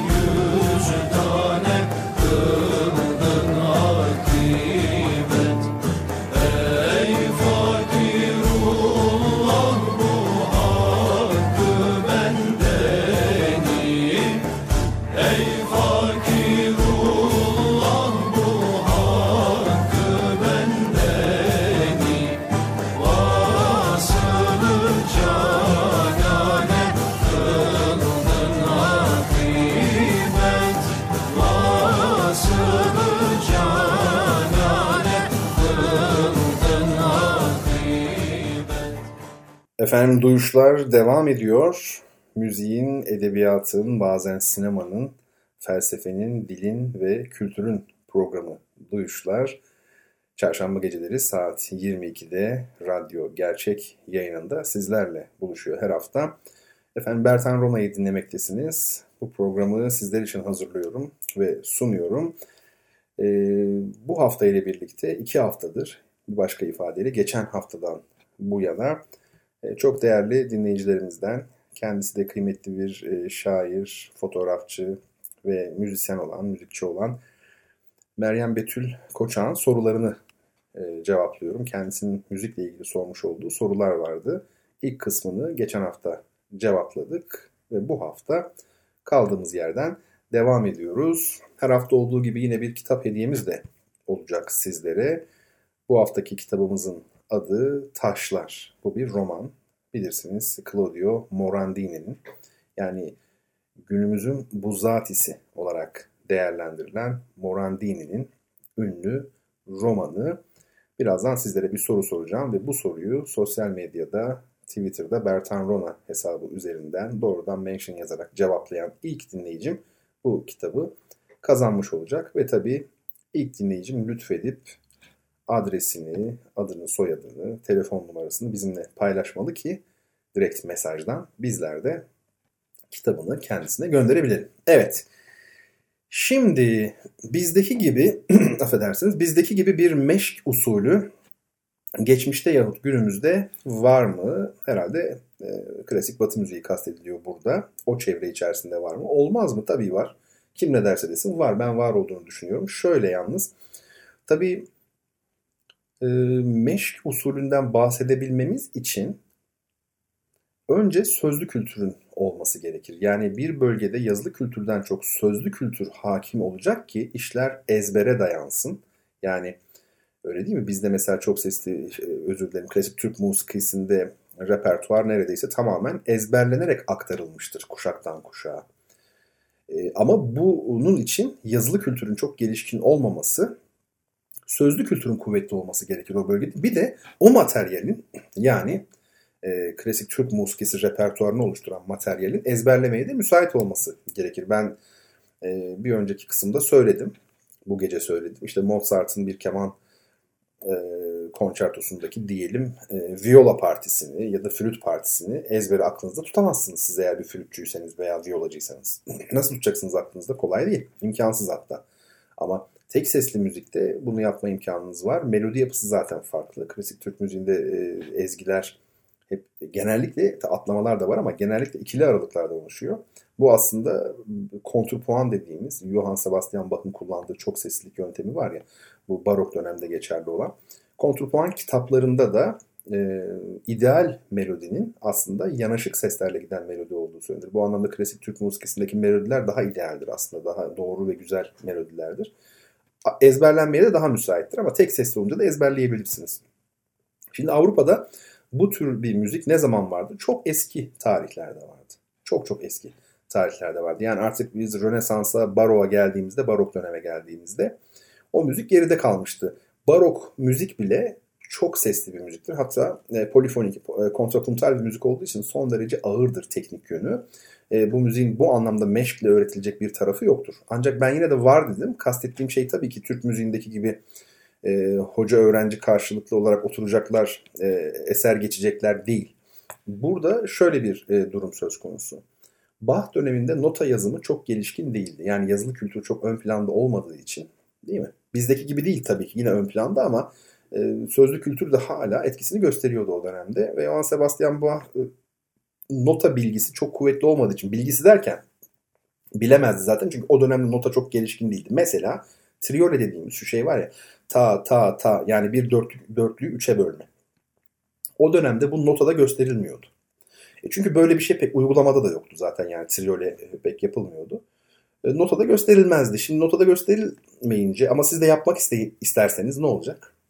Bach bunu yaptığı zaman 1.8'lik 2.16'lık gibi yazardı. Tabi burada biraz e, müziği bilenlere hitap etmiş oluyor ama yani ta ta ta 1.8 2.16 gibi yazardı. Yani Bach'ın yazdığı şekilde çal, e, çalmaya kalkarsanız ta ta ta. Ama aslında Bach'ın istediği ta ta ta. Peki e, bunu icracı nereden anlayacak? İcracı o dönemki icracı anlıyordu. Çünkü Bach'ın öğrencileriydi onlar. Yani zaten sürekli beraber çalıştıkları, ders aldıkları, hocalarını dinledikleri, kendileri de hocalarına çaldıkları yani biri Johann Sebastian Bach. Ee, o bakımdan mesela o dönemde süslemeler yapılırken stil o kadar net ki, stil o kadar iyi biliniyor ki. Mesela diyelim ki bir do var orada. Onun üzerine bir çentik attığınız zaman, bir küçük işaret koyduğunuz zaman hangi süslemeyi istiyor burada hoca? O belliydi. Hatta çoğu zaman işaret bile koymadan hani neyin nasıl süsleneceği bile biliniyordu. Hangi notayı nasıl süsleyelim? O bakımdan çok ciddi stil var ve gördüğünüz gibi nota bilgisi zayıf yani nota e, çok kuvvetli değil o dönemde. O bakımdan her şey sözlü olarak yapılıyor. Bu açıdan baktığımızda bir usta yani meşk diyemesek bile çok ciddi bir usta çırak ilişkisi söz konusu. Bach öldükten sonra onun pek çok yapıtı kayboldu. Yarısı neredeyse eserlerinin. Ama mesela en iyi korunanları ork yapıtlarıdır. Neden biliyor musunuz? Çünkü ork yapıtlarının kopyaları öğrencilerinde vardı. Ama pasyonlarınki yoktu. Veya işte efendim bu tür vokal bazı eserlerinki, korallerinki yoktu mesela. Yarıdan fazlası kaybolmuştu. Kantatlar aynı şekilde. O bakımdan burada bir usta çırak ilişkisinden bahsedebiliriz. Bakmayın siz konservatuvar falan bunlar çok yeni işler yani. Bunlar Fransız devriminden sonra özellikle işte şehirlerde e, küçük burjuva nüfusunun kalabalıklaşması ve burjuva çocuklarının e, okula gitmek durumunda olmasından sonra icat edilmiş şeyler. Yani toplu halde okulda kalabalık sınıflarda solfej okumak mesela. Çok yeni bir şey. Normalde müzik solfejdir zaten. Müzik dediğimiz şey solfejdir. Ya da müziğin kendisine müzik diyelim. Adını da müzik olarak koyalım.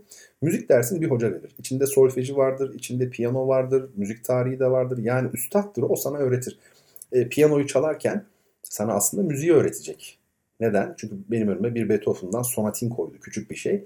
Efendim ben şimdi ya da ben bir öğrenciye bunu öğretiyorum. Amaç sadece öğrencinin bunu seslendirmesi ise o zaman bana niye ihtiyaç olsun ki? Kendisi de bunu yapabilir. Yani deşifre eder yapar. Zaten derse öyle gelmiyor mu? Deşifre edip yani eseri çıkarıp geliyor. Ders orada başlıyor esas. Çünkü Önemli olan eserin yorumlanması. Bu neden böyle? Piyano amaç olmadığı için böyle. Hiçbir enstrüman amaç değildir. Orkestra da bir amaç değildir. Araçtır. Müziğe ulaşmak için bir araçtır. Müziğin kendisi de bir amaç olamaz aslında. O da sanat için bir araçtır belki. Sanat da amaç olamaz. O da hakikate, güzelliğe ulaşmak içindir. Yani bu zincirleme böyle gidiyor. Şimdi dolayısıyla piyano çalarken, o eseri çalarken siz eseri çalıyorsunuz. Piyano çalmıyorsunuz. Eseri. Onu da doğru düzgün yorumlayabilmek gerekir. Bunu nasıl yapacaksınız? Müzik bilgisiyle. İşte hoca onu öğretecek zaten piyano adını verdiğiniz derste. Ama nerede? Bugün sadece teknik mesela. İş buna indirgenmiş. Bu bakımdan aynı hocayla tek şeyi çalışma. Yani eski medrese usulü. E, bu son derece önemli. O bakımdan usta çırak ilişkisine bir yakınlık açısından alacak olursak e, meşk usulüne yakın duran şeyler vardı tabi. Müziğin dili evrensel olmasına rağmen bu 17. soru. Müziğin dili evrensel olmasına rağmen Batı müziğiyle neden tam bir bağ kuramıyoruz? Altyapı olmadan anlayamıyoruz. Gerçi aynı mevzu Osmanlı Türk müziği için de geçerli demiş ama bir de soru işareti koymuş. Yani geçerli mi demek istemiş galiba Betül. Şimdi burada şu önemli. Evet Osmanlı Türk müziği için de geçerli tabii. Bir Danimarkalı, bir Kanadalı, bir Brezilyalı bizim nevakarımızı ki başyapıttır nevakar, şaheserdir gerçekten. Ben hayatımda yani klasik Türk müziği kültürü hiç olmayan bir insandım. Yıllar öncesinden bahsediyorum. Bir gün nevakarı dinledim bir vesileyle. Kayış koptu bende tabiri caizse yani aşık oldu mesela yani yok böyle bir şey. Ee, her zaman söylüyorum batı müziği, doğu müziği falan bunlar boş işler yani tamam elbette ki bu gelenekler var apayrı iki ayrı evren bunlar ama müzik müziktir son çözümler. İyi müzik iyi müziktir. Cam lalindir senin ayneyi ruhi enverin. Allah Allah. Bir dinliyorsunuz mesela. Müthiş yani. Ben bunu sevmiyorum deyip de bak anladığını iddia etmesin kimse. Veya tam tersi de geçerli. Ee, ben şey dinliyorum. Klasik Türk müziği çok seviyorum ama Batı müziğinden anlamıyorum. İşte anlamıyorsunuz zaten mesele orada. Anlamadığınız için o zaman sevmiyorsunuz. Yani ya ikisini birden anlar insan ya ikisini de anlamaz. Bu böyledir. Fakat sistem farklı olduğu için tabii ki bu topraklarda doğmuş, büyümüş bir insan olarak e, klasik Türk musikisi bizim damarlarımızda dolaşıyor adeta. Halk müziği de öyle. Bakın bizim e, halk müziğimizin ve klasik Türk müziğimizin bir özelliği vardı. Ben bunu çok önemsiyorum. Çok kıymetli olduğunu düşünüyorum. E, Avrupa'da halk müziği ile ki çok az var artık orada halk müziği belki. Halk müziği ile e, onların klasik müziği arasındaki makas çok açıktır. Çok büyük fark var. Yani anormal derecede büyük fark var. Ama bizde öyle değil. Bizim mesela e, halk müziğimizin ayakları, ayak deniyorlar, makamları yani. Türk müziği makamlarına çok benzer. Hüseyin'i falan. Aradaki fark çok daha azdır. Yani burada baktığınızda e, o tabirler kullanılabilecekse eğer birey toplum e, arasında e, kopukluk daha azdır. Çünkü hep söylüyorum tevhid toplumlarıdır. Doğu toplumları. Genel olarak böyle.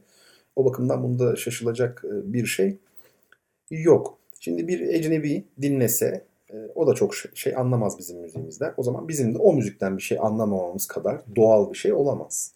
Yani öyle mi? Yani Osmanlı eğer 16. yüzyılda galebe çalsaydı Batı'ya karşı yani üstünlük mücadelesini kazansaydı yani bugünün Amerika'sı ve Avrupa'sı eğer Osmanlı olsaydı bugün Danimarka'daki konservatuvarlarda klasik Türk müziği öğretiliyor olacaktı. Yani buna emin olun. Hiç şaşırmayın buna. Fakat gelişmeler başka türlü olmuş. Şimdi burada e, dediğim gibi kültürel bir yönü de var çünkü Batı müziğin. O yüzden bağ kuramıyoruz. Yani müziğin dili evrensel olmasına rağmen Batı müziğiyle neden bir bağ kuramıyoruz e, demiş ya sevgili Betül. Çünkü o da kendini var eden toplumsal koşulların, e, sosyolojinin bir ürünü. Yani bir kültürel kodlama var onun içerisinde. Dolayısıyla nasıl ki bir Avrupalı bizim müziğimizi bilmeden anlayamazsa bizim de o müziği bilmeden anlamamız, anlamamız pek mümkün değil. O bakımdan mutlaka aşina olmak gerekiyor en azından. Daha sonra da ünsiyet e, kesbetmek gerekiyor. Ama şunu söyleyeyim. Stravinsky'nin Bahar Ayini'ni ben de ilk dinlediğimde yadırgamıştım. Yaşım çok küçüktü. 13-14 yaşındaydım. Ama şimdi 20. E, yüzyılın en büyük sanat yapıtlarından müzik eseri. Yani müzik olarak bir numaradır belki zaten. Başında gelir Bahar Ayini. Le Sac du Printemps. Ama dili zordur, karmaşıktır, atoneldir çoğunlukla. Melodiktir ama atoneldir. İlginç. Bunun sebepleri var tabii. E, fakat biraz zaman ayırınca, biraz dinleyince, ilgi gösterin, saygıyla, ön yargısız. Önce saygı. Saygı duymadığınız hiçbir şey anlayamazsınız. Önce saygı duymanız gerekiyor bana kalırsa. Ee, o şekilde anlama imkanı e, mevcut. Zannediyorum bu soruyu da cevaplamış olduk. Şimdi bir başka soruya geçelim. Sıradaki soru 18. soru. Ülkemizde Batı müziği bilenler Osmanlı Türk müziğinden haberdar mı? Aynı soru tersi için de geçerli. Tamam yani Osmanlı Türk müziğinden haberdar olanlar Batı müziğinden haberdar mı yani? Üniversitelerde öğrenciler, hocalar arasında böyle bir kutuplaşma söz konusu mu? E, çok güzel bir soru bu da. Şimdi bunun cevabını şöyle verelim. Batı müziği bilenler arasında tabii ki Osmanlı müziği dediğimiz veya Türk müziği diyelim ona Türk müziğini e, bir de bilenler, bu müziği tanıyanlar, biraz yakından tanıyanlar, saygı duyanlar, anlayanlar bunlar azınlıkta kabul edelim. Yani e, çünkü bu ülkede öyle şeyler yaşanmış ki işte e, klasik Türk musikisi bir gerilik olmak, geri, geri olma alameti olarak kabul edilmiş. Yani Alaturka müzik falan. Hatta duydukları zaman tebessüm böyle müstehsi, alaycı falan bu çalınmaz burada filan gibi. Bu bizim e, genetik kodlarımıza kadar işlenmiş ne yazık ki. E, bunu kabul edelim. E, peki Türk müziği çevresi çok sesli müziği tanıyor mu? Onların durumu daha beter. Benim gördüğüm. Yani onlar dahi onlar hiç tanımıyor. Ben öyle gördüm bu ana kadar. İki tarafta birbirinden aslında habersiz. Hatta şunu söyleyeyim. Çok sesli müziğin e, icracılarını falan demiyorum ama en azından bestecileri açısından bakarsak onlar Türk müziğini tanıyorlar. Siz Ahmet Adnan Saygun'un eserlerini bir dinleyin. Onlar makamları da bilen insanlardı. Çünkü e, Ahmet Adnan Saygun fes, fes takmış fotoğrafları var çocuklar. Çünkü eski kuşaktan ama 1907 doğumlu. Yani Cumhuriyet ilan edildiğinde delikanlıymış. 16-17 yaşında yani o çağda o yaşta evleniyorlar yani düşünün. E, o bakımdan onlar Osmanlı'yı mesela Ahmet Adnan Saygun'un konuşmasını dinliyorum bir gün. Yunus Emre. Biz mesela Yunus diyor. Yunus Emre diyoruz. Hadi biraz kabadayısı bilen yani Yunus diyor. Bir baktım Yunus diyor. Tam telaffuzuyla söylüyor. Yunus. Şimdi alın buyurun Ahmet Adnan Saygın. Yani şunu unutuyoruz. Karşımızda Osmanlı adamlar, Osmanlı adamları bunlar. Cemal Reşitreyn biliyor musunuz? Babası Osmanlı'nın efendim dahiliye nazırı. Cemal Reşitreyn babası. Paris'te konservatuara gireceği zaman Cemal Reşitreyn, konservatuar müdürü meşhur bestekar Gabriel Faure'den randevuyu kim alıyor biliyor musunuz? Fransız Cumhurbaşkanı Monsieur Raymond Poincaré. Çünkü Cemal Reşit'in babası Osmanlı'nın nazırı olan paşa telefon ediyor Cumhurbaşkanı'na, Fransız Cumhurbaşkanı. Oğlum diyor böyle böyle bir konservatuarda kendini dinletmek istiyor yani. Küçük gerçi bizden dinletelim gibi. Bunlar Osmanlı yani bu adamlar. Bunu unutmamak lazım. Dolayısıyla biliyorlar. Türk müziğini bilenler var içlerinde. Ha şey yok mu? Ee, mesela Türk müziği camiasından olup da çok sesli müziğe yakın duranlar mesela Hüseyin Saadettin Arel gibi var. Onlar da var tabii ki. Ama bu üst kademenin altına indiğimiz zaman ne yazık ki bir e, haberdar olamama yani bir haber olma durumu tanımama hatta tanımadığı şeyi biliyorsunuz insan bilmediğinin düşmanıdır. Hazreti Ali'ye atfedilir bu söz. E, dolayısıyla hani düşmanlık böyle alay etme falan gibi. Yani ben size bir olay söyleyeyim. Mesela bir tarihte Atatürk Kültür Merkezi'nde bir e, herhalde Devlet Klasik Türk Müziği Korosu bir konser verecek. Yanlış biliyorsam beni düzeltin. Bir konser verecek. Sunakan diyor ki olamaz diyor böyle bir şey. Bu binada e, klasik Türk müziği yani Alaturka müzik dediğimiz müzik icra edilemez diyor. Ve bu bir krize dönüşüyor. Edilirdi edilmezdi falan. Diyor ki Sunakan ben eğer edilirse devlet sanatçılığı ünvanını geri veririm diyor. Hayda. Şimdi buyurun. Ve o zaman Talat Said Halman bildiğim kadarıyla Kültür Bakanı def, o kadar konuşuluyor ki Sunak Han'la ikna edilmeye çalışıyor. Hatta başbakanın bile konuştuğu söyleniyor. Sunak Hanım yapmayın etmeyin falan. Yok diyor. Ben size yapmayın demiyorum diyor. Yap, yapın. Yaparsanız diyor ben şey yaparım. İade ederim diyor devlet sanatçılığı ünvanı. Ve biliyor musunuz Kültür Bakanı istifa ediyor.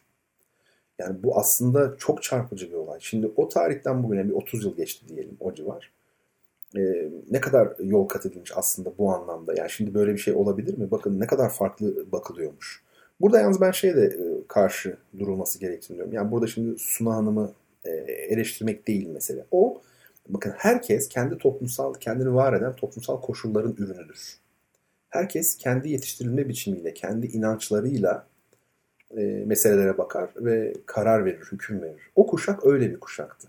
Şimdi biz eleştiriyoruz mesela ama o e, yıllarda biz de olsaydık, o yollardan biz geçseydik belki biz de öyle yapacaktık. Dolayısıyla burada kişiler değil mesele. Biz burada fikirlerle ilgili konuşmalıyız zaten.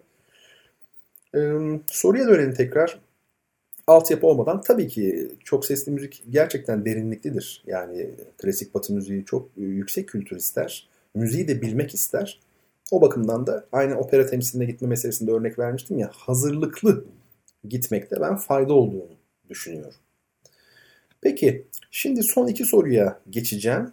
Bu son iki soruyu cevaplamadan önce e, ben size bir soru sorayım. Kitap hediyeli bir soru bu.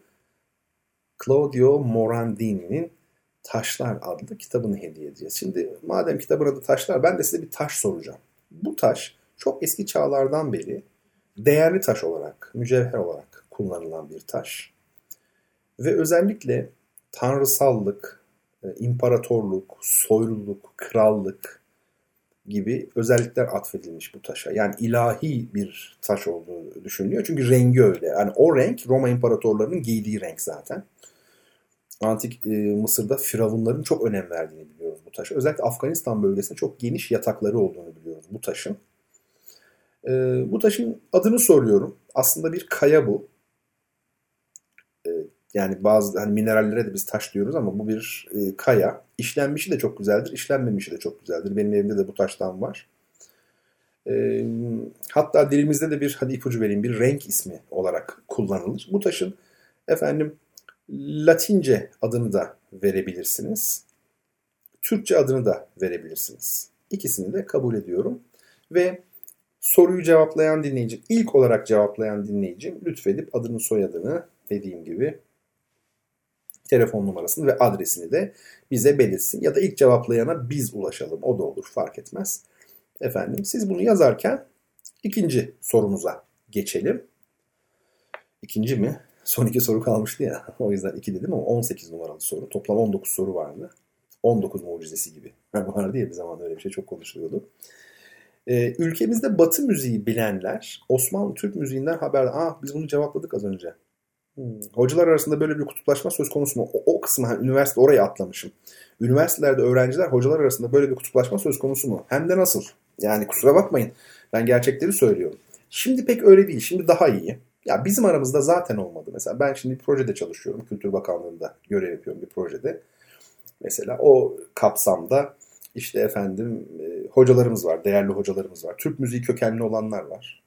En ufak bir hani bırakın sorun yaşamayı ya zaten sorun yaşamasın ne tür bir sebep olabilir? Deli miyiz yani?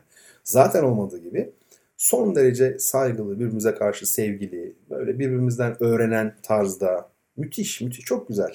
Yani hiçbir problem yok. Zaten aklı başında bir insan her iki camiadan da yani böyle bir şeyin içine niye girsin? Yok ama bu tabi bizim aramızda böyle şey arasında genellikle camialar en azından düşman olmasa bile kapalı oluyorlar. Onların sohbeti ayrı oluyor. Şimdi şöyle zaten konservatuar olarak farklıyız. Yani çok sesli müzik eğitimi veren, klasik batı müziği eğitimi veren konservatuarlar başka. Efendim Türk müziği eğitimi veren konservatuarlar başka. Ya da başkaydı diyelim. Son yıllarda bir trend var. Ee, bunların hepsini aynı bina altında toplama. Yani hem Türk müziği var hem çok sesli müzik var. Ben bunun çok uygun olmadığını düşünüyorum belli sebeplerden ötürü. Benim çok fazla düşüncem var bu konuyla ilgili. Yani uzun hikaye ona girmeyelim. Ee, ama aynı binada olduğunuz zaman bile şey olmuyor. Uzaklık oluyor. Ben size daha tuhaf bir şey söyleyeyim. Bakın ben İzmir Devlet Konservatuarı mezunuyum. Kompozisyon e, bölümünde okudum. Lisans, yüksek lisansı orada yaptım. Şimdi bizim bahçemizde, okulumuzun olduğu bahçede hem devlet konservatuarı vardı hem de 9 Eylül Üniversitesi'nin Güzel Sanatlar Fakültesi vardı. Ve orada da müzik bilimleri bölümü var. Ya orada da değerli müzikologlarımız var, değerli hocalar var Türkiye'de tanınan bu alanda. Fakat ya sanki biri işte atıyorum İstanbul'da, biri Bağdat'ta gibi, biri Endülüs'te, biri Yemen'de gibi. Yani bu kadar mı uzak olunur ya? bir defa yani yıllarım geçti o bahçe içerisinde bir defa oradaki bir hocalarla en azından geçerken bir merhabalaşır değil mi sen? Ya sanki farklı bir kapı var da oradan geliyorlar gibi ya böyle bir şey olamaz. Bu kadar mı kopukluk olur? Aynı camia arasında.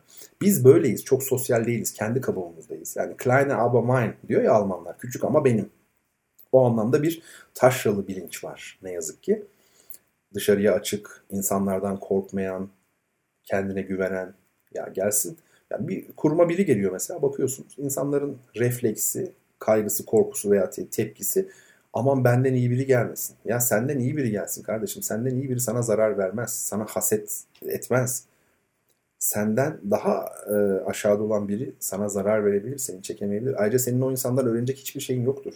Bırak senden iyisi gelsin. Bir şeyler öğrenmeye bak ya. Ama öyle değil işte. E, işin içine nefs girdiği zaman ne yazık ki iş değişiyor. Tabii bizler kendi bildiğimiz yolda yürüyeceğiz. Yani biz bu Türk müziği, çok sesli müzik kavgalarını çok gördük onu söyleyeyim. Ne yazık ki çok gördük. Hatta kavga bile edemeyecek kadar uzaklardı birbirine. Yani kavga görmediysek de uzak oldukları için görmedik. Hiç kavga yok abi hiç kavga etmiyorlar ne güzel falan. Etmiyorlar da edemezler ki uzaklar zaten. İkisi birbirini küsmüş mesela. Daha beter. Keşke bir kavga etseler de rahatlasalardı. Belki yani küslük barışa dönerdi falan yani. Barış kelimesi de bar, e, barmaktan geliyor. Barmak. Barmak varmak anlamında. Yani iki taraf birbirine vardığı zaman barış oluyor. Yani bizdeki selamet kelimesi aslında selamet huzur demektir. İslam aynı kökten gelir. Huzur. Ama işte bu çeviri meselesi çok sıkıntı. Yani bu İngilizceden çeviriyorlar şimdi peace. Peace dediğimiz kelime aslında pakt var ya pakt eski Latinceden gelen. Pakt yani pakt yapmak, anlaşmak. Ee, işte peace. Peace ya şey anlamına gelir efendim. Barış bir anlamı daha vardır. Huzur. Şimdi huzur e, bunu çeviriyorlar. ve hasta oluyorum da o yüzden belki daha önce söylemiş olabilirim. Kusura bakmayın böyle de ikinci baskı, üçüncü baskı olabilir. Yani Troy diye bir film var diye izliyorsunuz. Aşil yani Achilleus ölecek artık en son. Topuğundan vurulmuş. Bu arada topuğundan vurulma hadisesi Homeros'ta falan yoktur o. Daha sonra antik Roma'ya doğru eklenmiş bir şey. Aslında hani Achilleus'un topuğunun zayıf oldu. Annesinin onu ölümsüz olsun diye şey, Styx miydi ırmağın ismi oraya batırdı topuğundan tutup orası ıslanmamış da orası ölümlü falan. Bu şeyde İlyada'da da yok yani Homeros'ta yok daha doğrusu. Ee, neyse işte efendime söyleyeyim adam ölüyor. İşte savaşmış savaşmış. Bir de sevgilisi var ya Briseis diye. O da tabii film icabı bir şey. Gerçekte yok öyle bir şey. İşte ona diyor ki savaş ve kanla geçen bir ömürde bana barış verdin diyor. Müthiş değil mi ya? Bana barış verdin. Düşünsenize peace diyor aslında orada. Adam huzur demek istiyor. Huzur. Bana huzur verdi. Ama peace olunca şimdi şöyle e, Achilleus kılıcı elinde çarpışıyor falan. Düşünün böyle. Kesiyor, doğruyor insanları falan. Kan, revan, ortalık. Sonra birden bir masa kuruluyor.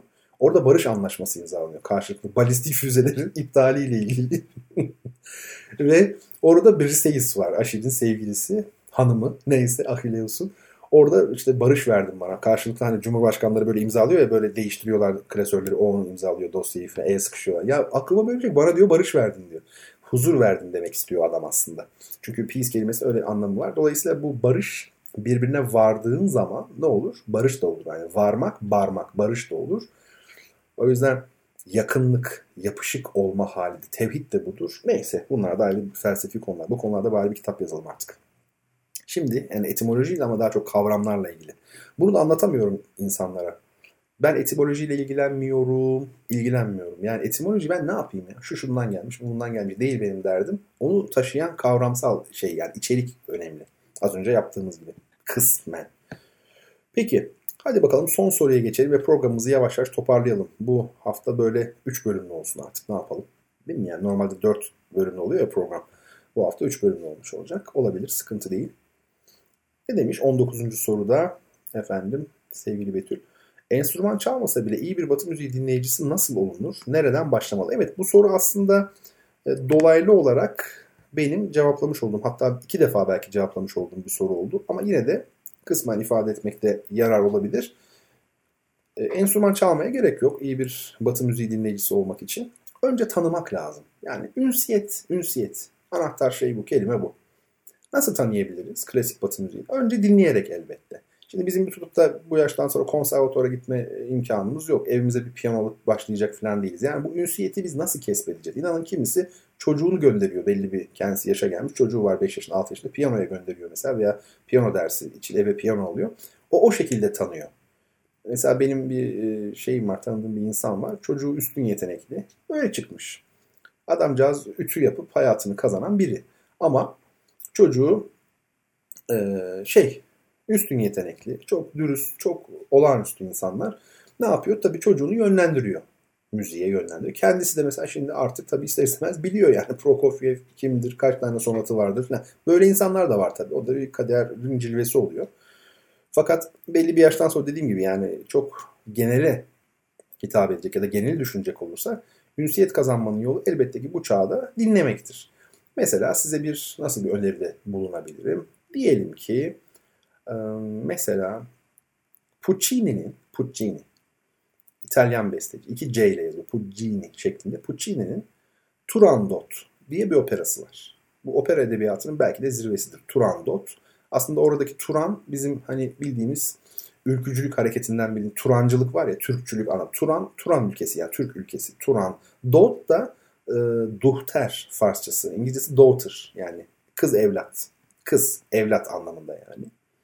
E, dolayısıyla Turandot Turan'ın kızı manasında bir eser bu. Opera edebiyatının zirvesi diyorum. Bakın yine isminde bile Türk var ne kadar güzel. Şimdi mesela bu Turandot operasının konusuna şöyle bir bakın. Bunu çok rahat internetten bulabilirsiniz. Çok rahat. Türkçe olarak konusuna bakacaksınız. Birinci perde, ikinci perde, üçüncü perde neler oluyor? Sinopsis yani önce bir özet. Arkasından da bulabilirseniz bunun şeyini bulacaksınız. E, librettonun yani senaryosunun sözlerinin diyeyim Türkçesini bulacaksınız. Bunu aratırsınız internetten. Mesela Devlet Opera ve Balesi'nin aslında çok güzel bir hizmeti var biliyor musunuz? Program dergilerini, nedir program dergisi? Bir eser çıktığı zaman mesela İzmir Operası diyelim ki e, La Traviata e, operasını yapıyor Verdi'nin. Bununla ilgili tabii bir kitapçık hazırlanıyor. Ama bayağı kitap gibi. İçinde bayağı entelektüel yazılar böyle ciddi alıntılar bilmem ne falan böyle kalınca bir kitap gibi bir şey oluyor. E şimdi düşünsenize 6 operamızda kuruldukları günden beri her yıl kaç eser yapıldıysa premier için her birinde bir kitapçık çıkarılmış. Dramaturglar hazırlıyor bunu tabii. Operadaki dramaturgla tiyatrodaki çok farklı görev yapıyor. E şimdi bu kitaplar çok zengin bir kaynak değil mi? Ve e, benim hocam Selman'a da o genel müdür, Devlet Opera Balesi genel müdürüydü. Ben bir gün dedim ki ona, hocam dedim ya ben çalışıyorum opera tarihiyle ilgili ve libretto, libretistlerin e, geçmişiyle ilgili Cumhuriyet döneminde bir kaç akademik çalışmam var. Bana dedim hani kaynak lazım bu şimdi opera balelerin dedim arşivindeki bu şey çok kıymetli. Yani fazla baskısı olan dışarıya verilebilecek olan varsa ben dedim hani sizden bunu istiyorum. Bana şey dedi tabii tabii Bertancığım hiç merak etme dedi. Sen dedi hemen bir dilekçe yaz dedi. Ben onu halledeyim dedi o işi falan. E, hocanız yani düşünün. Bir de genel müdür. Devlet opera balelerin hepsinin başında. Ben hemen dilekçe yazdım. Bir ay sonra bana cevap geldi. Cevap şöyle sıkı durun. Burada hocanın ne kadar konudan habersiz olduğunu görüyoruz. Bana çok hoş geliyor, sevimli geliyor. E, cevap şöyle bir ay sonra genel müdürlükten gelen mektupla geldi. Evime geldi. Devlet böyle bir şey işte. Mektupla cevap veriyor falan. Ama işte o daha sağlam.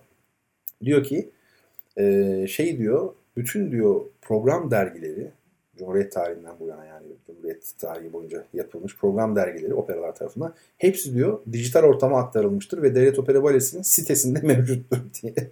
Hoca da bilmiyormuş demek ya da daldı o an. Ya bir girdim internete Allah bakıyorsunuz Ankara Devlet Opera Balesi diyorsunuz mesela arattınız. 1968-69 sezonu. Bir bakıyorsunuz o sezondaki bütün kitapçıklar pdf olarak orada. Muhteşem değil mi yani? Orada La Traviata mı yapıldı? Bir sürü yazı var La Traviata eseriyle ilgili. Orada bilgileniyorsunuz mesela. Şöyle söyleyeyim. Mesela Ankara Operası kurulduğundan bu yana şeyi e, bana kalırsa La Traviata'yı defalarca yapmıştır. En az 5, 6, 7 defa yapmıştır. Diğer operalar da yapmıştır. Bu 10-15 tane La Traviata kitabı demek ayrı ayrı. Sadece o eser için. E, bu hakikaten çok önemli. O bakımdan oradan varsa eğer son günlerde yalnız ulaşılamıyor. Niye bilmiyorum. Oradan istifade edebilirsiniz. Başka kaynaklardan. Buldunuz mu librettoyu? Türkçesini. Buldunuz. Güzelce okuyun. Ondan sonra da internete girin. Mümkünse New York Philharmonic, e, özür dilerim, New York Metropolitan Operası veya La Scala ya da Berlin Deutsche Oper veya Viyana Staatsoper e, veya Londra Operası yani Covent Garden Royal. Bu şeyler e, opera kumpanyaları, dünyanın en iyi kumpanyaları. E, onlardan mesela La Traviata'yı, oysa Turandot demiştik biz. Turandot'u açarsınız siz konuyu biliyorsunuz artık. E, orada İtalyanca söyleyecekler ama sizde Türkçe sözleri de var önünüzde. Aynı bir film izler gibi zevkle izlersiniz. Bir süre sonra o artık müzik de e, size aşina olmaya başlar ve bu işlere girersiniz. Siz yeter ki isteyin, biraz dinleyin. Ben size eser listesi de vereyim. Yani. Bana mail yazın bertanrona.gmail.com Ben size hangi eserlerden başlayacağınızı bir liste olarak yaparım. Yani yapılmışı var bu arada. Ona güveniyorum yani. İşte buradan başlamalı yani. Mesele budur. Evet. Bugün de e, bir şeyler anlattık. Yani bu soruları cevaplamış olduk. 19 soruyu 10 tanesini geçen hafta 9'unu da herhalde veya tam tersi 9'a 10 bu hafta e, cevaplamaya çalıştık. Umarım tatminkar olmuştur. Tabi sorular çok farklı düzeylerde cevaplanabilir. Daha teknik, daha e, kapsamlı cevaplar verilebilir ama bu da işlevsel olmaz. E, dinleyicilerime hitap etmez. Bir işe yaramadıktan sonra ne gerek var? Yani müzikologlar arasında belki biraz daha profesyonel bir ortamda oturup bir sohbet yapılabilir ama burada önemli olan e, herkese hitap edecek bir şekilde e, cevap verilmesi. Durum böyle. Evet sevgili dinleyenlerim bir duyuşların daha sonuna geldik. Son iki haftadır müzik ağırlıklı bir program gerçekleştirmiş olduk. Ben her ne kadar müzik sanatına yakın bir insan olsam da duyuşlarda daha çok felsefe, e, resim hatta bir dönem ağırlıklı olarak değil mi? Edebiyat bu konular üzerinde durduk, dil üzerinde durduk ama e, bu son iki haftadır müzik ağırlıklı e, olmuş oldu programımız. Bundan da memnunum. Sevgili Meryem Betül Koçak'a çok çok teşekkür ediyorum. Bu arada sorumuzun cevabı, benim size sorduğum sorunun cevabı lapis lazuli taşı, Türkçe adıyla lacivert taşı idi. E, bu cevabı ilk veren dinleyicimiz ilk verdiğinden eminse bize lütfen ulaşsın. Adını, soyadını, adresini, telefon numarasını bildirsin. E, değilse de biz zaten kendisine ulaşırız ve böylelikle kitabını gönderme imkanı elde etmiş oluruz. Efendim e, yarın Perşembe 31 Aralık oluyor. 2021'e girecek bütün dünya. 2021'in bütün dünyaya barış, kardeşlik, adalet, özgürlük getirmesini dilerim. Bizlere de sevdiklerimizle birlikte geçireceğimiz nice sağlıklı, mutlu, anlamlı, güzel yıllar dilerim. Güzel ülkemin de Türkiye'nin de bahtının her alanda açık olmasını, çok daha güzel yarınlara hep birlikte e, yelken açmayı Allah'tan diliyorum. Umarım hep güzellikler getirir 2021 herkese ve bütün dünyaya. Sevgili dinleyenlerim haftaya çarşamba gecesi saat 22'de ne zaman oluyor? Ayın 6'sı oluyor galiba. 6 Aralık 2021 diyeceğiz artık. 6 Aralık 2021 Çarşamba gecesi saat 22'de yepyeni bir duyuşlarda birlikte olmak üzere. Hepinizi Allah'a ısmarlıyorum efendim. Esen kalınız. Müzik